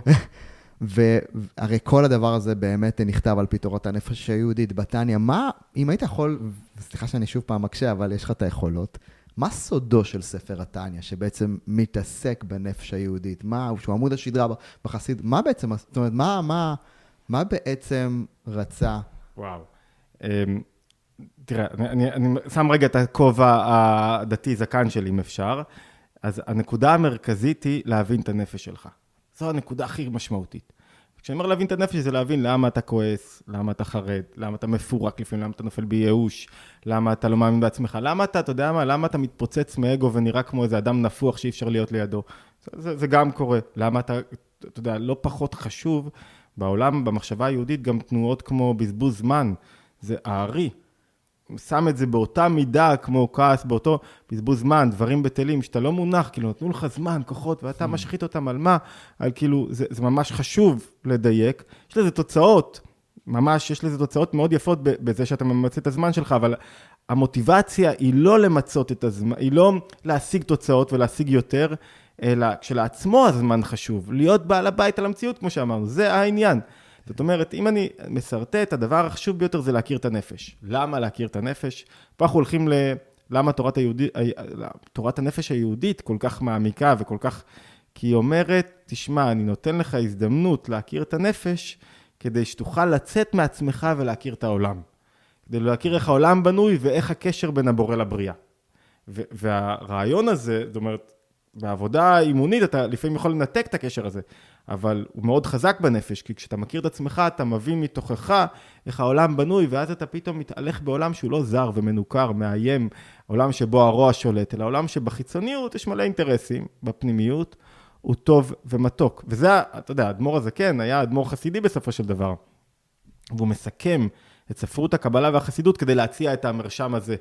ו- ואני חושב שיש בו בשורה, סיפרתי לך שהפוך ואמנות ההגבהה, שני הספרים האחרונים, הפוך על חשיבה יצירתית ומימוש פוטנציאל, שניהם בהוצאת ידיעות, נמכרו להוצאה הגדולה והחשובה ביותר בסין. הם מדהים. שזה, כן. אתה יודע, זה היה אמור לצאת כבר, בגלל הקורונה הם התעכבו, הם אמרו לא תהיה לנו הצלחה בזמן הקורונה, שזה נחמד. והיה גם אמור להיות סיבוב הרצאות וזה, אבל אני, כטור כזה, אבל, ובתוך הקורונה הם קנו את הספרים, כאילו, סגרו את העסקה, שזה מעניין, האמינו שהקורונה תיגמר. והם נסקו שם. עכשיו לא, עכשיו הספרים תורגמו, הם יצאו כנראה בקרוב, ולא בא לי להיות בבידוד בסין בתוך איזה מתקן, אבל מקווה שזה... אבל אני חושב שיש בשורה מאוד גדולה גם לאדם הלא דתי וגם לאדם הלא יהודי, בתוך הבנת תורת הנפש היהודית. דיברנו על זה קודם, שבאירופה אתה רואה שלומדים בודהיזם, תורת הנפש הבודהיסטית, כאילו זה מאוד מיינדפולנס, ותיאוריות כאלה הן שולטות בכיפה. אני חושב שליהדות בהיבט הזה יש לא פחות מה, אם לא הרבה יותר, אבל זה, אני לא רוצה להיות יאללה בית"ר, יש לא פחות מה להציע. זוויות ראייה ייחודיות, והעמקה באיך הנפש בנויה, וניואנסים אינסופיים כדי להבין תנועות שונות, רגשיות, כוחות, ומה זה אומר למעשה, מה זה אומר בפועל. אז, אז זה, זה כאילו הבשורה הגדולה שלו, והבשורה הזאת היא, היא רלוונטית ומתאימה, ויש בה עומקים, אני חושב, תשמע, דיברנו על זה בקפה, שאתה יודע, כשמדובר ב... כשמישהו רוצה ללמוד על פסיכולוגיה, על הנפש בארצות הברית, אז uh, מזמינים יהודים. ובארץ, שרוצים ללמוד על זה, לוקחים תורת, uh, באים, ישר הולכים לבודהיזם. למה? נראה לי שהמתח הדתי בישראל הוא, אתה, אתה ישר מפחד, שאתה מביא עם החבילה של התוכן, אתה מביא את ההדתה או, או איום. בדיוק. ואתה יודע מה הדבר המדהים, שאם עכשיו היינו, ובאמת לא, לא דיברנו, לא הכנסנו דת, לא הכנסנו שום דבר שקשור לזה, מי שישמע את השיחה, ובאמת יגיד, בואנה, אין פה שום, זה, זה הדברים הכי מרתקים שיכולים להיות, להכיר את התנועות בתוך הנפש, איך זה עובד, מה לעזאזל קורה לנו בדבר הזה שנקרא אנחנו, אז אולי בעצם נבין שזה הרבה ויותר גדול מה... מהתגים האלה שאנחנו שמים על כל דבר. אני, אני מחובר לבורא, גאה בזה, אגיד את זה אלף פעם, ואתה יודע מה? אני מרגיש באמת שאנשים הכי לא דתיים מתחברים לזה. ומרגישים שבואנה, זה הנפש שלי בסוף, אז, אז, אז בוא נעבוד איתה, בוא נלמד איתה, בוא נעשה את זה וזה. ואז אתה יודע, אז קודם כל אני אומר לך תודה שאתה, יש לך דרך מיוחדת כל כך להעביר דברים בפשטות וממקום כל כך אה, נקי. ועכשיו אני גם מבין עוד יותר למה uh, אתה מדבר לא מעט על התבוננות ועל הרגע הזה. ו- ואולי חידוד קטן, כי אמרת שאתה לא יכול להגיע לשדה הקרב כשמעצבנים אותך ובא לך להתפוצץ, ואז להתחיל להתבונן, כי אה, אה, מה להתבונן? הרגע שולט. הרגע שולט, אתה על 200, אז בעצם אם אני מבין נכון, אתה רוצה אה, להתאמן, לברר את אותן סיטואציות, נקרא להן קצה בחיים שלך, ו... ולהבין מה לעשות אחרת? זאת אומרת, איך עובד האימון הזה וההתבוננות והתרגול? אז, אז ממש, יש לנו, הרי, נקבנו בשלושה מסלולים. בדיוק. בתוכם יש סדרה כן. של טכניקות. כן, למצב של סטרס, ולמצב של, כרגע אתה נשלט על ידי הרגשות, כי הם יוצאים מגדר מידה. אז כן, למשל, המסלול הראשון של עבודה על המחשבות הוא מאוד מאוד מאוד יעיל. למה? כי ברגע שאתה לא נותן לרגש לא רצוי להתבטא במחשבה, אתה חונק אותו. אתה חונק אותו באותו רגע. אין פה קסם, לא השתנית מבפנים. לא הפכתי להיות אדם לא כעור, לא כועס, לא אדם לא נרגן. אבל ברגע הזה הצלחתי להשתלט על הרגש הזה, לא הכלתי אותו, לא נתתי לו מקום להתבטא. וכשלא נתתי לו מקום להתבטא, בשונה אולי מתיאוריות כאלה ואחרות, אז זה לא אומר שהוא יאיים עליי בעתיד, הוא, הוא תמיד שם מחכה לפרוץ, זה תמיד חלק מה... תמיד הוא שם, זה מאבק שיש לי בתוך תוכי מתמיד, יש לי שתי ישויות, שתי נפשות, תמיד הוא שם. אבל ברגע שאני מצליח עכשיו למנוע ממנו להתבטא בזירת הקרב ולהכניס תוכן חיובי, בום, הניצחון הוא ברגע הזה. זה לא שינוי פנימי, זה לא המסלולים האחרים, וזה כן טכניקה שעובדת מאוד. אתה יודע, אתה יכול לראות את זה ב... ב קח ילד קטן, הוא בוכה לך מחוץ לחדר שהוא רוצה ממתקים, רוצה ממתקים, יצאת איתו רגע, שיחקת איתו, החלפת לו רצון ברצון, הוא הפסיק לחשוב על הממתקים, נגמר, זהו, אין, אין, לא נשאר לו שום דבר, הוא לא, לא זוכר, כי עכשיו הוא מרוצה בלשחק עם הלגו, או לעשות משהו אחר. אותו דבר אתה, אתה עכשיו כל כך כועס, למה ההוא מה- מהחניה דיבר עליי ככה, אתה יודע, אנשים, אתה רואה אותם רבים על, על כאילו קטנות דמוכין כאלה, וזה לא חוכמה להגיד, כי ברגע הזה, גדולי העם היהודי עכשיו נופלים לך פה אחד אחרי השני בתאוות, ביצה. תגיד לו עכשיו, כשה, כשהוא לא בזמן התאווה, תשמע, היה שווה להרוס קריירה חינוכית, נשיא מדינה, היה שווה בשביל היצר של כמה דקות? היה שווה. ברור שהוא יגיד לך לא. אבל ברגע האמת, הוא נפל. הטכניקה הראשונה, המסלול הראשון, עוזר לך ברגע האמת לא לתת לזה לכבוש אותך. לא תהיה עסוק בזה, זה לא ישתלט עליך, גמרנו. תצליח, לה, אתה יודע, נראה כאילו אתה אזוק, תצליח רגע להזיז את המבט שלך, ללמוד, להכניס תוכן, מחשבות אחרות, לשים גדרות, עובד.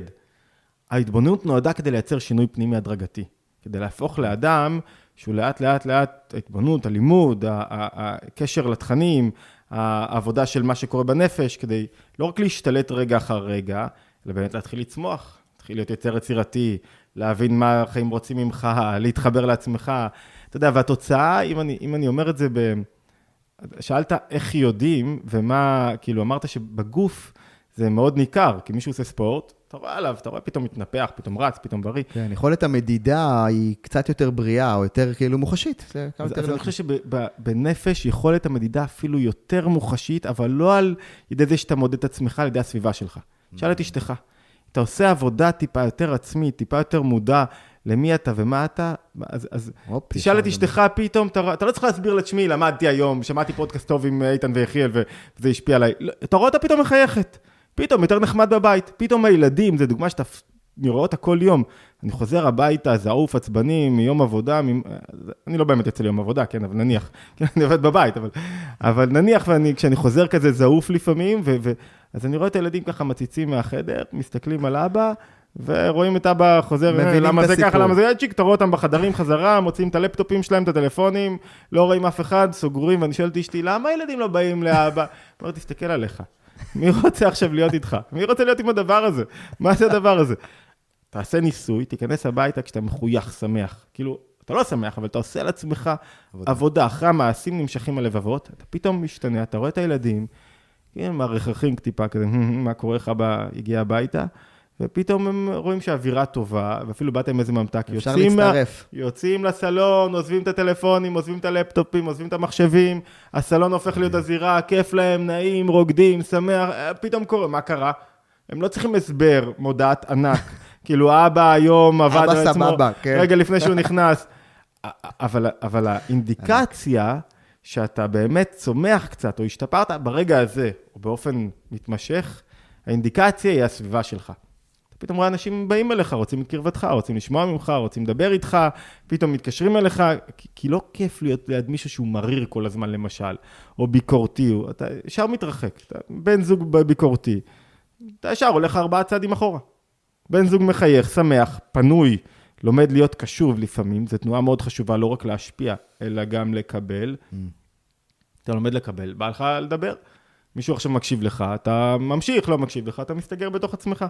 אז, אז האינטגרציה גם פה, בעולם הנפשי, מאוד מהירה, מאוד בהירה, הסביבה מקרינה לך, רק צריך אה, להיות קשוב אליה קצת. לגמרי, לגמרי. כאילו אני מרגיש שעשינו את הפרק הזה מהפרקטיקה לתיאוריה, או תוך כדי זה, נענו בין התרגוש, שזה מדהים, כי זה באמת אולי מה, ש, מה, ש, מה שאנחנו באמת אה, רוצים להבין ולדעת. ואתה מקדיש זמן, וספר התניא מקדיש זמן במאבק בין שתי הישויות או הנפשות, ואולי נשמח אם תוכל אה, להביא את הזווית שלך למאבק הזה, איך הוא מתרחש, כי אני חושב שפה, לפחות עבורי זה היה איזשהו, לא, לא יודע, אתה קטונתי מלקרוא לזה מודל עבודה, אבל איזושהי הבנה, לגמרי, לגמרי. ושרטוט מדויק של... מי עובד עם מי? כי איך אומרים, הרגשות לא נעלמים, הם ימשיכו, היצרים ימשיכו, הרצון לעצמי תמיד ימשיך, הרצון לקבל ושאני וייתנו לי תמיד ימצא שם. מה קורה שם בפנים בנפשות? יחיאל. טוב, עכשיו אתה נגעת בשאלה הכי חשובה, בשאלה למה זה קורה לי. למה כל העבודה הזאת? למה, למה, זה, למה ככה באנו? מה, מה העניין? מה, איך זה עובד? זאת אומרת, למה, למה כל העסק הזה שדיברנו עליו עד עכשיו, ממש, אנחנו עולים מה... הפרקטיקה והטכניקה לרעיון היותר אה, פילוסופי אולי נקרא לו, אבל מאוד מעשי, הוא לא פילוסופי כזה של... אה, מעשי בידו... בטירוף, לפחות מבחינתי, והוא כזה. הרעיון הכי משמעותי אולי שבעל התניא שם על השולחן, זה שאתה, יש בך מאבק מתמיד, טבעי, בין שתי תנועות בנפש, בין זאת שרוצה להיות קורבן, רוצה להיות כעוסה, רוצה להיות עצבנית, רוצה שהרגשות, זה נקרא בשפת תורת הנפש היהודית מידות דה תוהו, רגשות דה תוהו. למה תוהו? כי הם שולטים בך. מהמילה תוהו כבר אפשר להבין. רוצה, יש לך נפש שרוצה שהרגש ישתלט עליך. נקרא לה נפש הניתוק.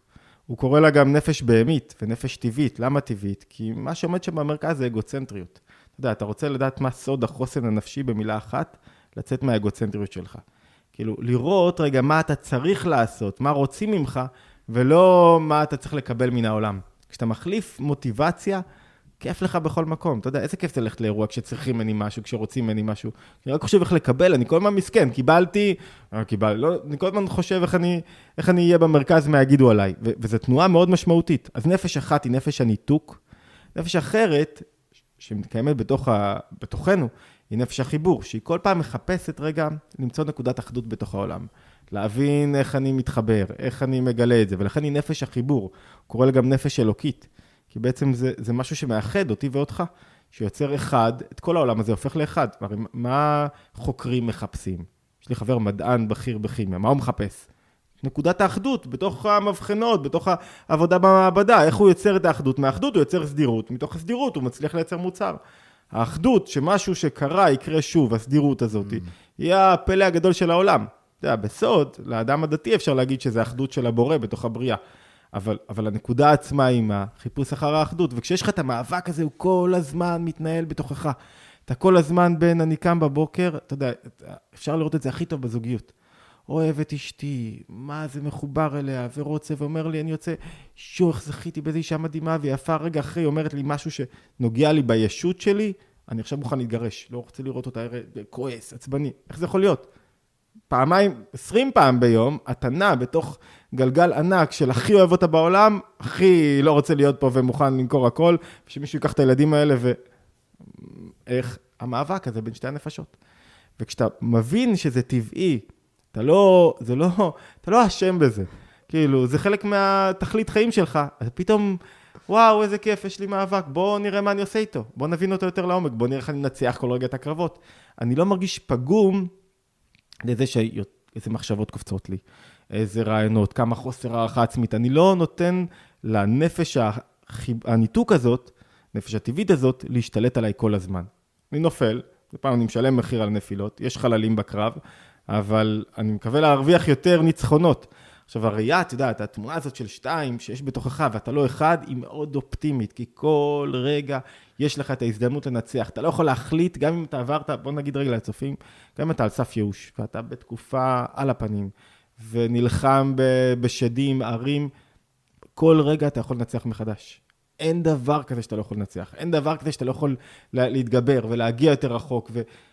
והעניין הוא שלא תרצה רגע מה שלא שלך, תשווה את עצמך לאיזה מישהו אחר, mm. תגיד למה לא, כי אז זה ישתק אותך. למה אני לא פודקאסטים עם שלוש, שלושה מיליון ויוארס uh, uh, uh, על כל, מה זה למה לא? אין דרך לענות על זה. זה, זה כל המחשבה הזאת רק מוציאה ממך את הכוחות, מחלישה אותך. איך שאתה מעלה את המחשבה הזאת, אתה מבין שזה מצד נפש הניתוק, mm. הנפש הבהמית. כל מטרה שלה, מה זה להחליש אותך, למנוע ממך את העשייה. אתה תעשה, אחי, עוד אחד ועוד אחד ועוד אחד, ותנתק את עצמך מאם הצלחת או לא, הצלחת במדדים חיצוניים, ותראה שגם ההצלחה תבוא. אין כזה דבר שלא.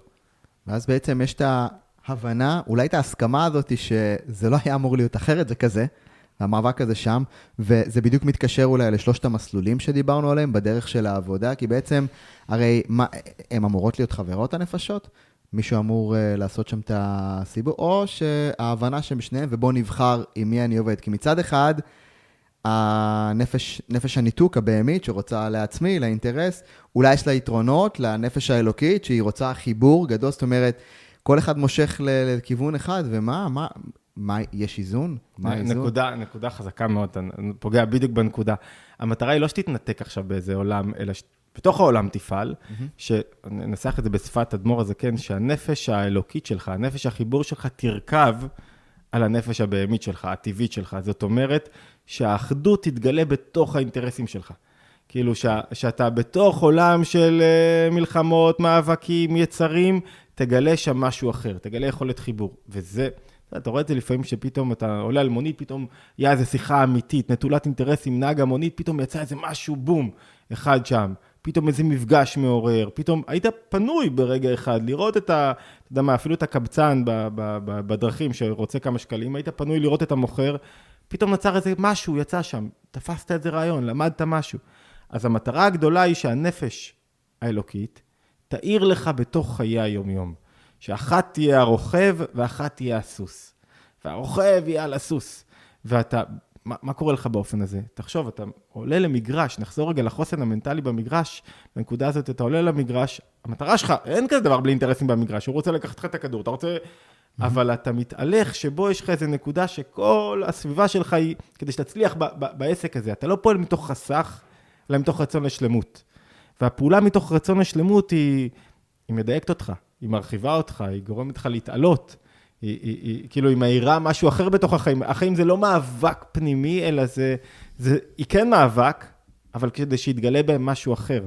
זאת אומרת ננסה רגע לצמצם. בוא נוריד, כן, נוריד את זה למטה. האם זה אומר שאני עדיין רוצה את התוצאה, אבל ממקור מוטיבציה מדויק, אחר? זאת אומרת, ננסה רגע לראות איך, איך בעצם הנפש האלוקית מתלבשת בעשייה היומיומית. כי אמרת מצד אחד, אנחנו כן רוצים להגיע, אני כן רוצה לחטוף את הכדור, לקלוע סל, לעשות כסף, אבל אני רוצה שהדרך שבה זה יקרה היא תהיה הנכונה. זאת אומרת, ננסה רגע לראות עד כמה אני מתקרב, או... זה לא רק הדרך, זה כל מה שאתה עושה, אתה יודע מה, בוא נגדיר את זה, אדם שהמוטיבציה שלו עכשיו היא לגלות ולחקור, יכול להיות אדם הכי נודניק בעולם אמרנו, יכול להיות מאוד, כאילו, הוא בלתי נסבל. בבית הנטייה הזאת מתגלה, כי אדם ביקורתי מאוד, שאי אפשר לחיות לידו. הוא צודק בהכל, כי הוא אדם מאוד צודק. כן. כי הוא אדם בדרך כלל גם מוכשר יותר, צ... אבל אי אפשר לחיות עם כזה צדק. זה כאילו חונק אותך, אתה כאילו, די, יאללה, אחי, תן לי טעות קצת, תן לי פול קצת, זה לא, זה לא, אי אפשר לחיות חיים שכאלה. מה המטרה? שתיקח את התנועה הזאת, את המוטיבציה הגבוהה שלך, ולא תבזבז אותה על לאמלל את הסביבה שלך, okay, אוקיי, אלא על באמת להיות אדם שחוקר ובודק ומתעלה בדברים יותר גבוהים. זאת אומרת, המדדים החיצוניים תמיד שם, אבל אתה לא, לא הם אלה שמתניעים לך את הדרך, מתווים לך. אני אגיד לך מה למשל, נכון שעכשיו אתה, אה, אה, אני צריך לכתוב ספר כדי למכור ספרים, כדי להתפרנס נניח, אבל כשאני כותב את הספר, לא על זה מה שמניע אותי. ברגע שהגדרתי את מסלול העבודה שלי, אני כל כולו בתוך העניין עצמו, ואז מהיר בי החיבור. אדם שאתה קונה ממנו עכשיו, אה, אתה יודע מה, נגר, אתה קונה ממנו איזה, איזה מעשה נגרות כלשהו. אז אוקיי, הוא הגדיר, יש אינטרס, מחר, עכשיו, אם הוא כל רגע יחשוב, הוספתי, החסרתי, הוא אוקיי. בניתוק כל הזמן, הוא כל הזמן מה קיבלתי, ולא... עכשיו תן את עצמך על הדבר. אתה רואה מישהו, מדי פעם אנחנו מסתובבים, אתה יודע, ואתה רואה, הייתה לי אה, מנהלת מרפאה כזאתי, שהיית נכנס אליה, היא תמיד רואה אותך ומחויכת ולא מאוימת. אתה מרגיש, בואנה, בא לי לך להיות חולה פעמיים בשבוע, רק כדי לראות את התנועה. לא, יש אנשים כאלה שבאים לעבודה שלהם, והם לא כל הזמן בתנועה. תחשוב על מורה, שבתנועה, מה קיבלתי, השעה שלי, אני, אני עובד יותר, אני... כל הזמן הוא בתנועה של האינטרס שלו שם, ואז הוא יוצר ריחוק בינו לבין התלמידים שלו. הוא אף פעם לא לוקח את הנפש האלוקית שלו ומאיר איתה יחד בכיתה, כשהוא כך. כשהוא לא, אוקיי, יש שעות, צריך לנהל מאבק שכר, שים את זה בצד, גמרנו את זה. עכשיו כל כולי בתוך העניין עצמו. אני לא מודד את עצמי כל פעם בעשר. אני, אני עכשיו מונח פה. כשמישהו מונח שם בלי, לא סופר לך, שם אתה רוצה להיות. שם, שם הוא גם יצליח יותר. מהי השאלה שאני צריך לשאול את עצמי כדי לדעת, או כדי להבטיח ש... או כדי להיות באיזשהו מקום מאוד מדויק של, כן, האור הזה נכנס לתוך העשייה שלי? זו שאלה טובה. הרבה פעמים התהליך מתחיל דווקא על ידי, נגיד את זה ככה, כשקשה להגדיר משהו, ולתפוס אותו, צריך להתחיל מהגדרת השלילה. אה, הגדרת אוקיי. השלילה, אלימינציה, להגיד מה לא. מה לא. להתחיל לקלף כל מיני קליפות. רגע, אתה, אתה יודע מה, אפילו עם כעס, אתה יכול לעשות את זה בקלות. אתה, אתה כועס, אתה, אתה פתאום אשתך מעירה לך, תשמע חביבי, אני יותר, אי אפשר ככה, אתה, זה כבר כמה שבועות, אתה כל הזמן הולך, זה, זה כעס כרוני, לא התפרצות, יש התפרצות אחת כזאת, אבל, או מרמור כרוני. אז אתה עכשיו מתחיל לפרק, רגע, הסיבה הזאת שבגינה אני כועס, היא סיבה ראויה? לא. לא. כשהשכל שולט. נכון שאני אכעס על כדבר שמישהו עקף אותי בחנייה, על זה אני הולך עכשיו... לא, לא, לא. לאט, לאט, לאט, לאט, לאט מתחיל להתברר לך מה כן. אתה יכול לגלות מה כן על ידי הדברים שהם לא שייכים אליך, שהם, שכשאתה, הם, הם לא רלוונטיים, ואז אתה מתחיל לראות, רגע, לאן אני באמת שייך? מה אני באמת רוצה? אתה יודע מה, אפילו בזוגיות. אתה, זה, זה קל להבין את זה, מרחב הדוגמאות הם על כל החיים, אבל זוגיות, רגע, אני באמת עכשיו רואה את התמונה של הזוג הזה בפייסבוק וחושב שזה באמת חיים מושלמים וכאלה אני רוצה, הרי זה עבודה בעיניים, ברור שיש להם קשיים והתמודדויות. רגע, מה אני רוצה? היה לי איזה משיכה רגע רגעית כזאת והיא זאת ששלטה בי? לא, מה אני באמת רוצה? מה, מה, מקלף עוד דבר, מה אני באמת רואה באשתי, את האיכויות שלה. ככל שאני יותר, אתה יודע, אחד הדברים הכי חשובים כדי ליצור את, הרכיבה הזאתי, זה נקרא צמצום. מה זה צמצום? הקדש. מה זה קדושה ביהדות? קדושה ביהדות זה שאתה מצליח להתמקד במשהו ולהיות בו. כל העולם מסביב לא תופס מקום. כשאני ניסה, אני מתחתן עם מישהי, אז מה אני אומר? אני אומר, טוב, כל הנשים האחרות, לא. עכשיו אני מתקדש לך, היינו מובדל רק בשבילך. עכשיו אנחנו אחד. וקדושה יש עם כל דבר שאתה עושה. יש לך תוהו ויש לך קדושה. קדושה זה עכשיו אני איתך, אני רק איתך, אין כלום נכנס. וקדושה היא כלי הכרחי כדי לברר את הקשר שלי עם הדבר. אז, אז כשאתה רואה כשמישהו מצליח למצוא רגעים של קדושה, בכל מה שהוא עושה. אני עכשיו עברתי ב, ברכבת, ישב מולי מישהו, עכשיו התקדשתי כי ראיתי איתו, נוצר שיח, נוצר מפגש, נוצר אינטראקציה, נוצר... ירד חיות, עכשיו חייתי. אמרת, איך לחיות זה העיקר. עכשיו היה חיים אמיתיים. לא הייתי פה כדי לעבור, לא הייתי ברכבת כדי להגיע. נכון שאני ברכבת כדי להגיע למקום אחר, אבל לא הייתי ברכבת כדי להגיע. הייתי ברכבת, קרה משהו. אני באימון, נכון שאני מתאמן בשביל המשחק, אבל אני עכשיו באימון. ככל שיש לך יותר רגעים כאלה, אתה יותר חי. כי אני לא יכול להחליט, נגיד, שאני אהיה שמח בעוד חודשיים. אני יכול להחליט שאני שמח עכשיו. והקילוף הזה יוצר לאט לאט מצב, אתה יודע, אני אגיד משהו שהוא... שהוא קצת קשה והורס את כל מה שאמרנו עד עכשיו. כאילו, לא, לפעמים צריך לנתץ, אתה יודע, להרים בניינים ולבעוט בהם. מי שאיתנו שעה פה כבר אה, מחזיק. כבר בפנים. אה, כשאתה לומד בהתחלה אמרנו תברר מה נכון לך, ומה הדרך שלך, ומה הפנימי שלך, ומה, mm-hmm. ומה לאן אתה שייך, ומה הרצון, ומה הנפש שלך. כשאתה לומד את סוד הקדושה, את האיך להיות ממוקד במה שאתה פה, אין דבר כמעט שלא תגלה בו את העונג הפנימי שלך, ואין דבר שלא תהיה שייך אליו. אין דבר, אין דבר כזה.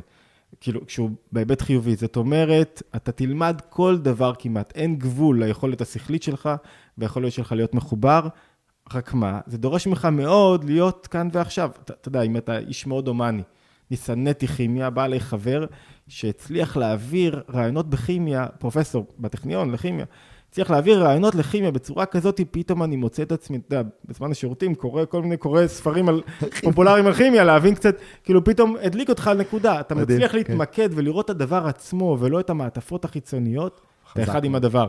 ואז אתה הופך להיות אדם שאין דבר שלא מעניין אותך. אתה מזיז את עצמך, כל דבר יכול לעניין אותך. מה התרכובות באלכוהול ומה... ו... ו... ו... ו... כל דבר, כי אתה לומד להיות אדם פנימי יותר, שלא החיצוניות תופסת אותו. מדהים, זה בדיוק כמו אני אקדיש זמן, זה כאילו מילה ששגורה אצלנו, אבל זה, יש לה עומקים כל כך גדולים, אם אני אקדיש זמן לזה, או אני אקדיש לזה חמש דקות, Mm. עשר דקות, שעה, זה בדיוק היכולת להתייחד עם הדבר הזה. זה מקפיץ לי משהו, אני חייב לשאול, אני לא יודע איך זה, איך זה יתפוס אותך. אחד מהדברים שאנחנו עושים לא מעט עם אה, ספורטאים, מנהלים, אנשים שרוצים להגיע להישגים, זה לייצר איתם איזושהי תמונה של האני העתידי שלי, זאת אומרת, מי אני רוצה להיות, ומייצרים לשם או הדמיות, או כתיבה, או באמת אה, הבנה של, בואנה, האדם הזה שאני רוצה להיות, שהוא כבר הגיע להישגים, מה, מה, מה ההוויה שעוטפת אותו, איזה בן אדם העולם פוגש, וכדי לעשות את זה, אנחנו משתמשים, אתה יודע, בטכניקות מאוד פשוטות של הדמיה, לחוות את העתיד בזמן הווה. רק בשביל להגיע לאיזשהו רגע אחד שהוא כן מצליח לתפוס, להיות לתפוס את הפנימי. הזה של הכאן ועכשיו העתידי שלו. ו- ו- ומעניין אותי לשמוע איך, אה, כי, כי הרגע הזה הוא רגע מאוד מיוחד, לא, לא, איך אומרים, לפעמים לא מגיעים אליו בשנייה. אה, אתה יודע, תלמידים שלנו, או, או, או מתאמנים, או לקוחות, אומרים, תשמע, יש כאלה שמתחברים תוך חמש דקות, תעשה איתם הדמיה חמש דקות, הם עוד לא עצמו עיניים, הם כבר אה, על הפודיום, הם כבר ביום המאושר בחיים עם המשפחה, הם נמצאים באיזשהו רגע שהם יודעים להגיד מה זה שם, וזה נותן להם איזושהי תמונה אמיתית של לאן ללכת. זאת אומרת, איזשהו פער שאני רוצה לסגור, ומעניין אותי אולי לדעת איך, אה, איך אתה מתייחס לזה, או איך, אתה יודע, בטח תורת הנפש בעיות מתייחסת ליכולת שלי להרגיש שלם, על אף שהמציאות שלי עדיין לא שלמה. זה, זה נפלא השאלה, אני רק אגיד שהדימוי, אם אני הייתי עושה את ההדמיה, היא לא הייתה הדמיה של תנאים חיצוניים, כי תנאים חיצוניים משתנים כל הזמן, הייתה הדמיה של תנועות נפשיות. זאת אומרת, אתה יודע מה, אני אתן דוגמה, אולי קל יהיה להבין דרך דוגמה, חשבתי על זה, יצא לי לדבר עם יצחק תשובה, והיה יצחק תשובה, כולם מכירים, ו- והוא סיפר שהוא בגיל 21, כשהוא השתחרר מהצבא, לא היה לו כסף כמעט לנסוע מנתניה לבסיס בדרום. אז הוא רצה, הציעו לו להיות אה, רס"ר בתשלום, הוא עבד בחיל בינוי, ו- בינוי ושיכון, משהו כזה, ואמרו לו, בוא, תישאר עוד קצת, הוא, הוא עבד טוב על המפות, והיה לו מפקד, קצין, שכנראה היה פחות טוב, אז אהבו אותו, רצו להחתים אותו עוד קצת.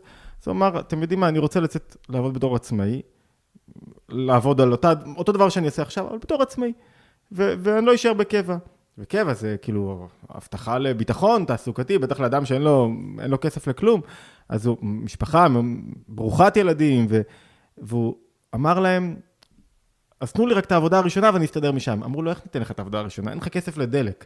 מה, איך תיקח את העבודה הראשונה? אז אמרנו, תנסו, ת... והוא אמר שזה היה רגע של בחירה מאוד, אה, כאילו, מאוד משמעותי, לצאת לעצמאות או להיות, לקבל את ה... אתה יודע, להיות רס"ר בצבא. וכאילו, משכורת, יופי. קביעות, קביעות. קביעות, קביעות, נחמד. בן אדם אחד מ-200-300 אנשים עשירים בעולם. טוב, יצא משם, בתוך שש שנים הוא עשה 30 מיליון דולר. בגיל 27, בן אדם שווה 30 מיליון דולר, שזה באמת יפה.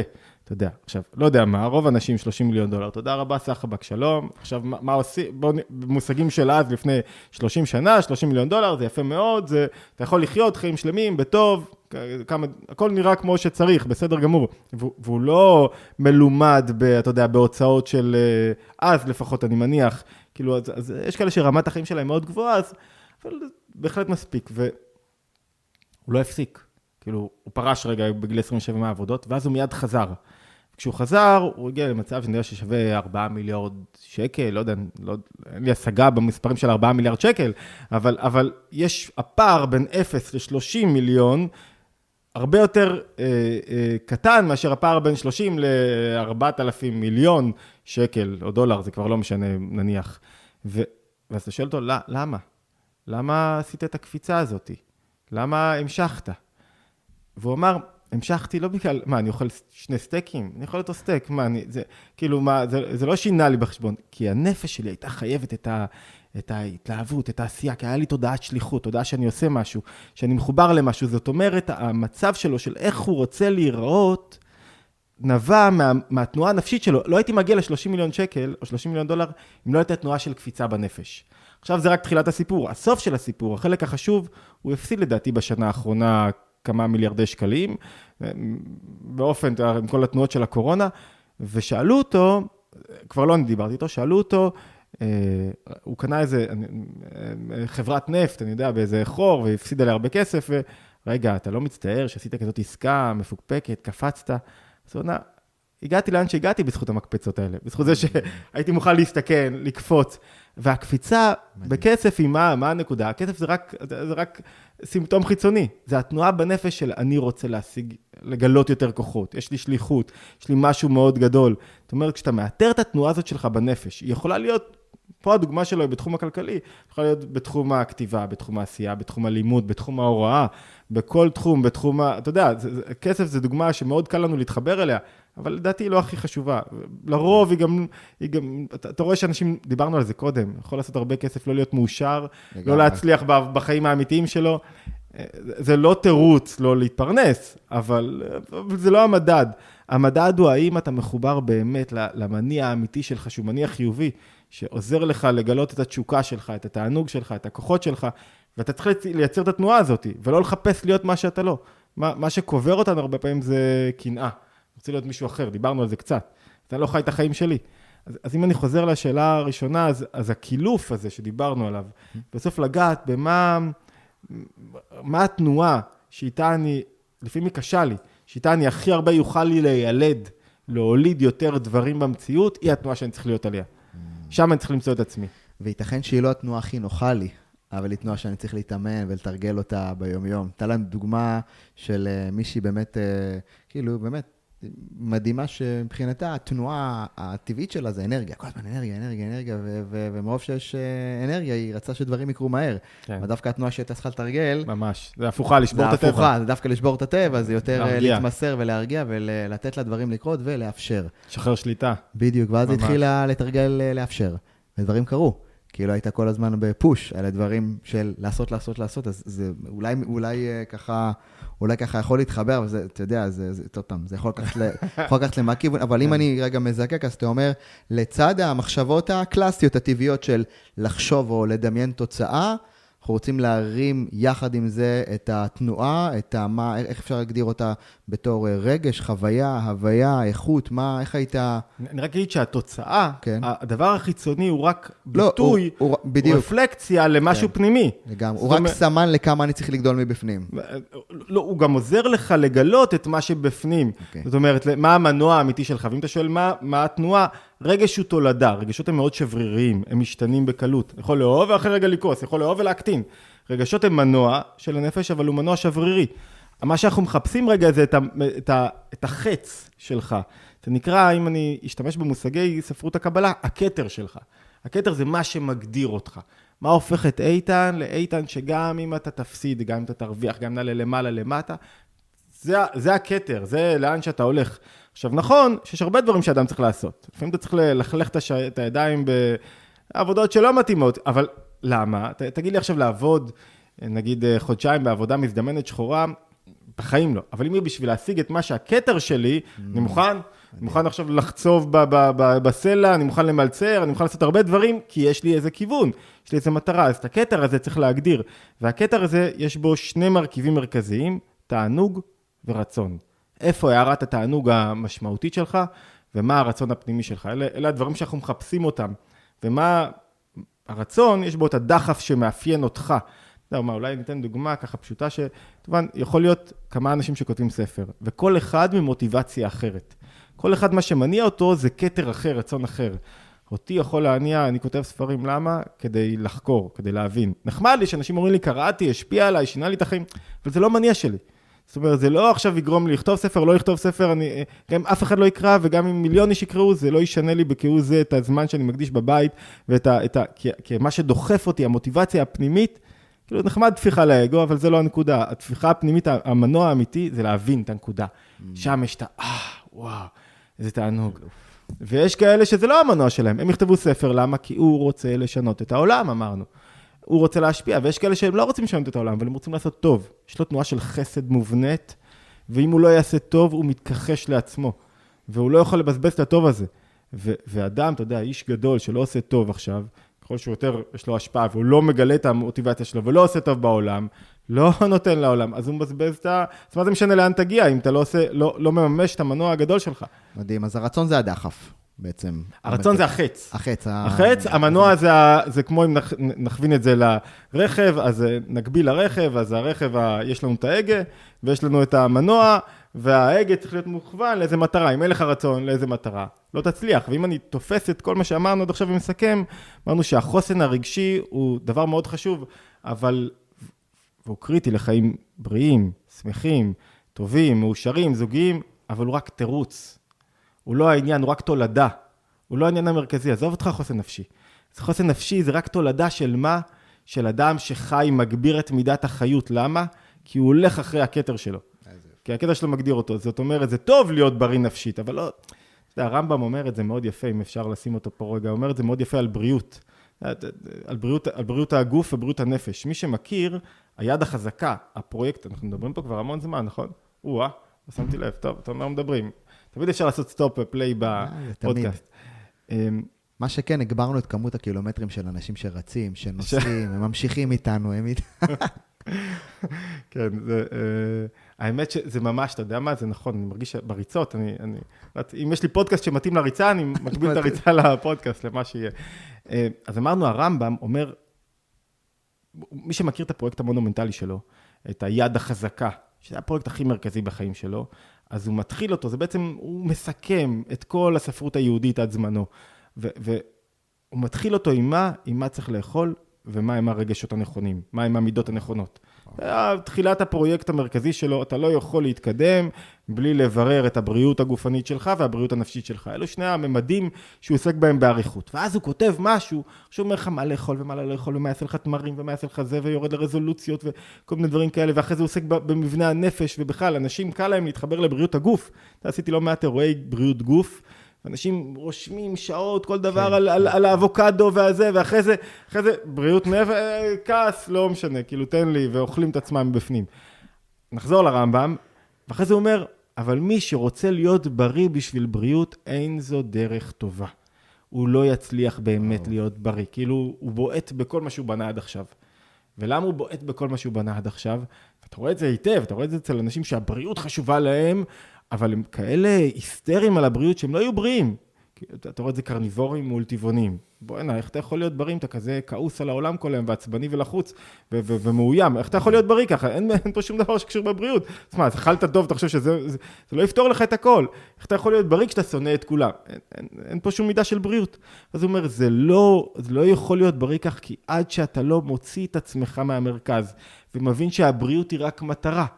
מה המטרה של הבריאות? כמו שאדם צריך להיות, לברור מה המניע שלו. צריך לברור מה הוא אוכל, איך הוא חי, מה הוא אומר, איך הוא אוהב, איך הוא מעורר רגשות, איך הוא מדבר. כאילו, זה חלק מההבדל ביני לבין בהמה, שאני שואל למה, שאני מנסה להבין. ואם אתה לא עובר את התהליך הזה, אתה פחות אדם. למה? מה המטרה שלי? לא רק איך, אלא למה אני רוצה דווקא את זה? מה המנוע שלי? למה אני אה, מושקע בעניין הזה? איפה אני שם את החיים שלי? הם קצרים כל כך. והתשובות האלה, אתה יודע, לפעמים פילוסופיה עוזרת לך להיות מעשי באמת, לתפוס. ולפעמים צריך לסגור, או לטעיות על העיניים, לא לשאול שאלות, יותר מדי שאלות, אתה יודע, צריך להיזהר משאלות ששמות אותך במרכז. כשמישהו שואל שאלות, בגיל 40-50 אומר, רגע, מה המשמעות שלי בחיים? אין, אין, אין מאמן, אין פסיכולוג, אין פסיכיאטר שיוציא אותו מזה. הוא קובר את עצמו, למה? כי, הש... כי מה הוא עושה עכשיו? הוא שם את עצמו במרכז ואומר שמישהו ייתן לי משמעות ואני אחליט משמעותי למשמעותי. צא מעצמך, תראה מה העולם צריך אותך, שם תמצא את המשמעות שלך. ו- וזה זה תנועה מאוד, זה להחליף את מבנה השאלות בנפש. אז בעצם הכתר בנוי מהרצון והתענוג, שהרצון הוא בעצם כיוון ההגה, והתענוג הוא מה? הוא החוויה מעצם העשייה של הכיוון?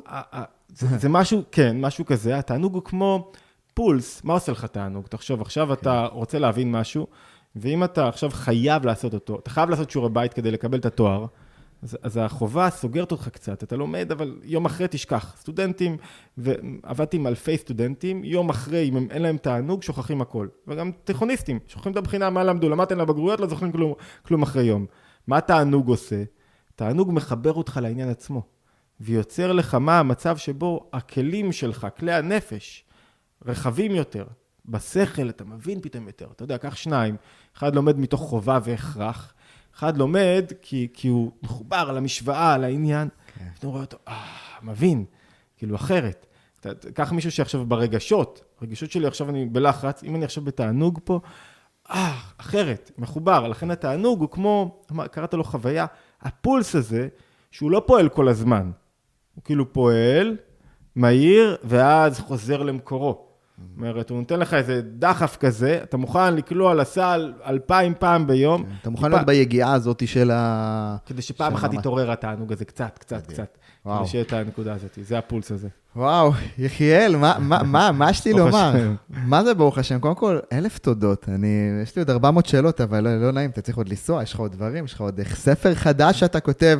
קודם כל, מולי נמצאים אה, שלושת הספרים שלך. אחד, לנצח כל רגע מחדש, הפוך, ספר החדש שלך על חשיבה יצירתית, מימוש פוטנציאל בדרך הסוד היהודי, ואומנות ההגבהה, שנראה לי אני מתחיל איתו. כן. הוא מדריך להורות על פי אה, חוכמת היהדות. יש עשרה, זה שלושה מתוך העשרה. שלושה מתוך העשרה. מספיק, אבל שלושה מספיק, מספיק. אני שקלתי אם להתקשר לך הבוקר, להגיד לך, יחיד, תעשה טובה, תעמיס את התיק עם כל העשירייה. אמרתי, בוא נראה מה, מה אתה מביא, ואז כנראה זה מה שהבורא שלח שתביא, שאני אקרא, ועם זה נתחיל.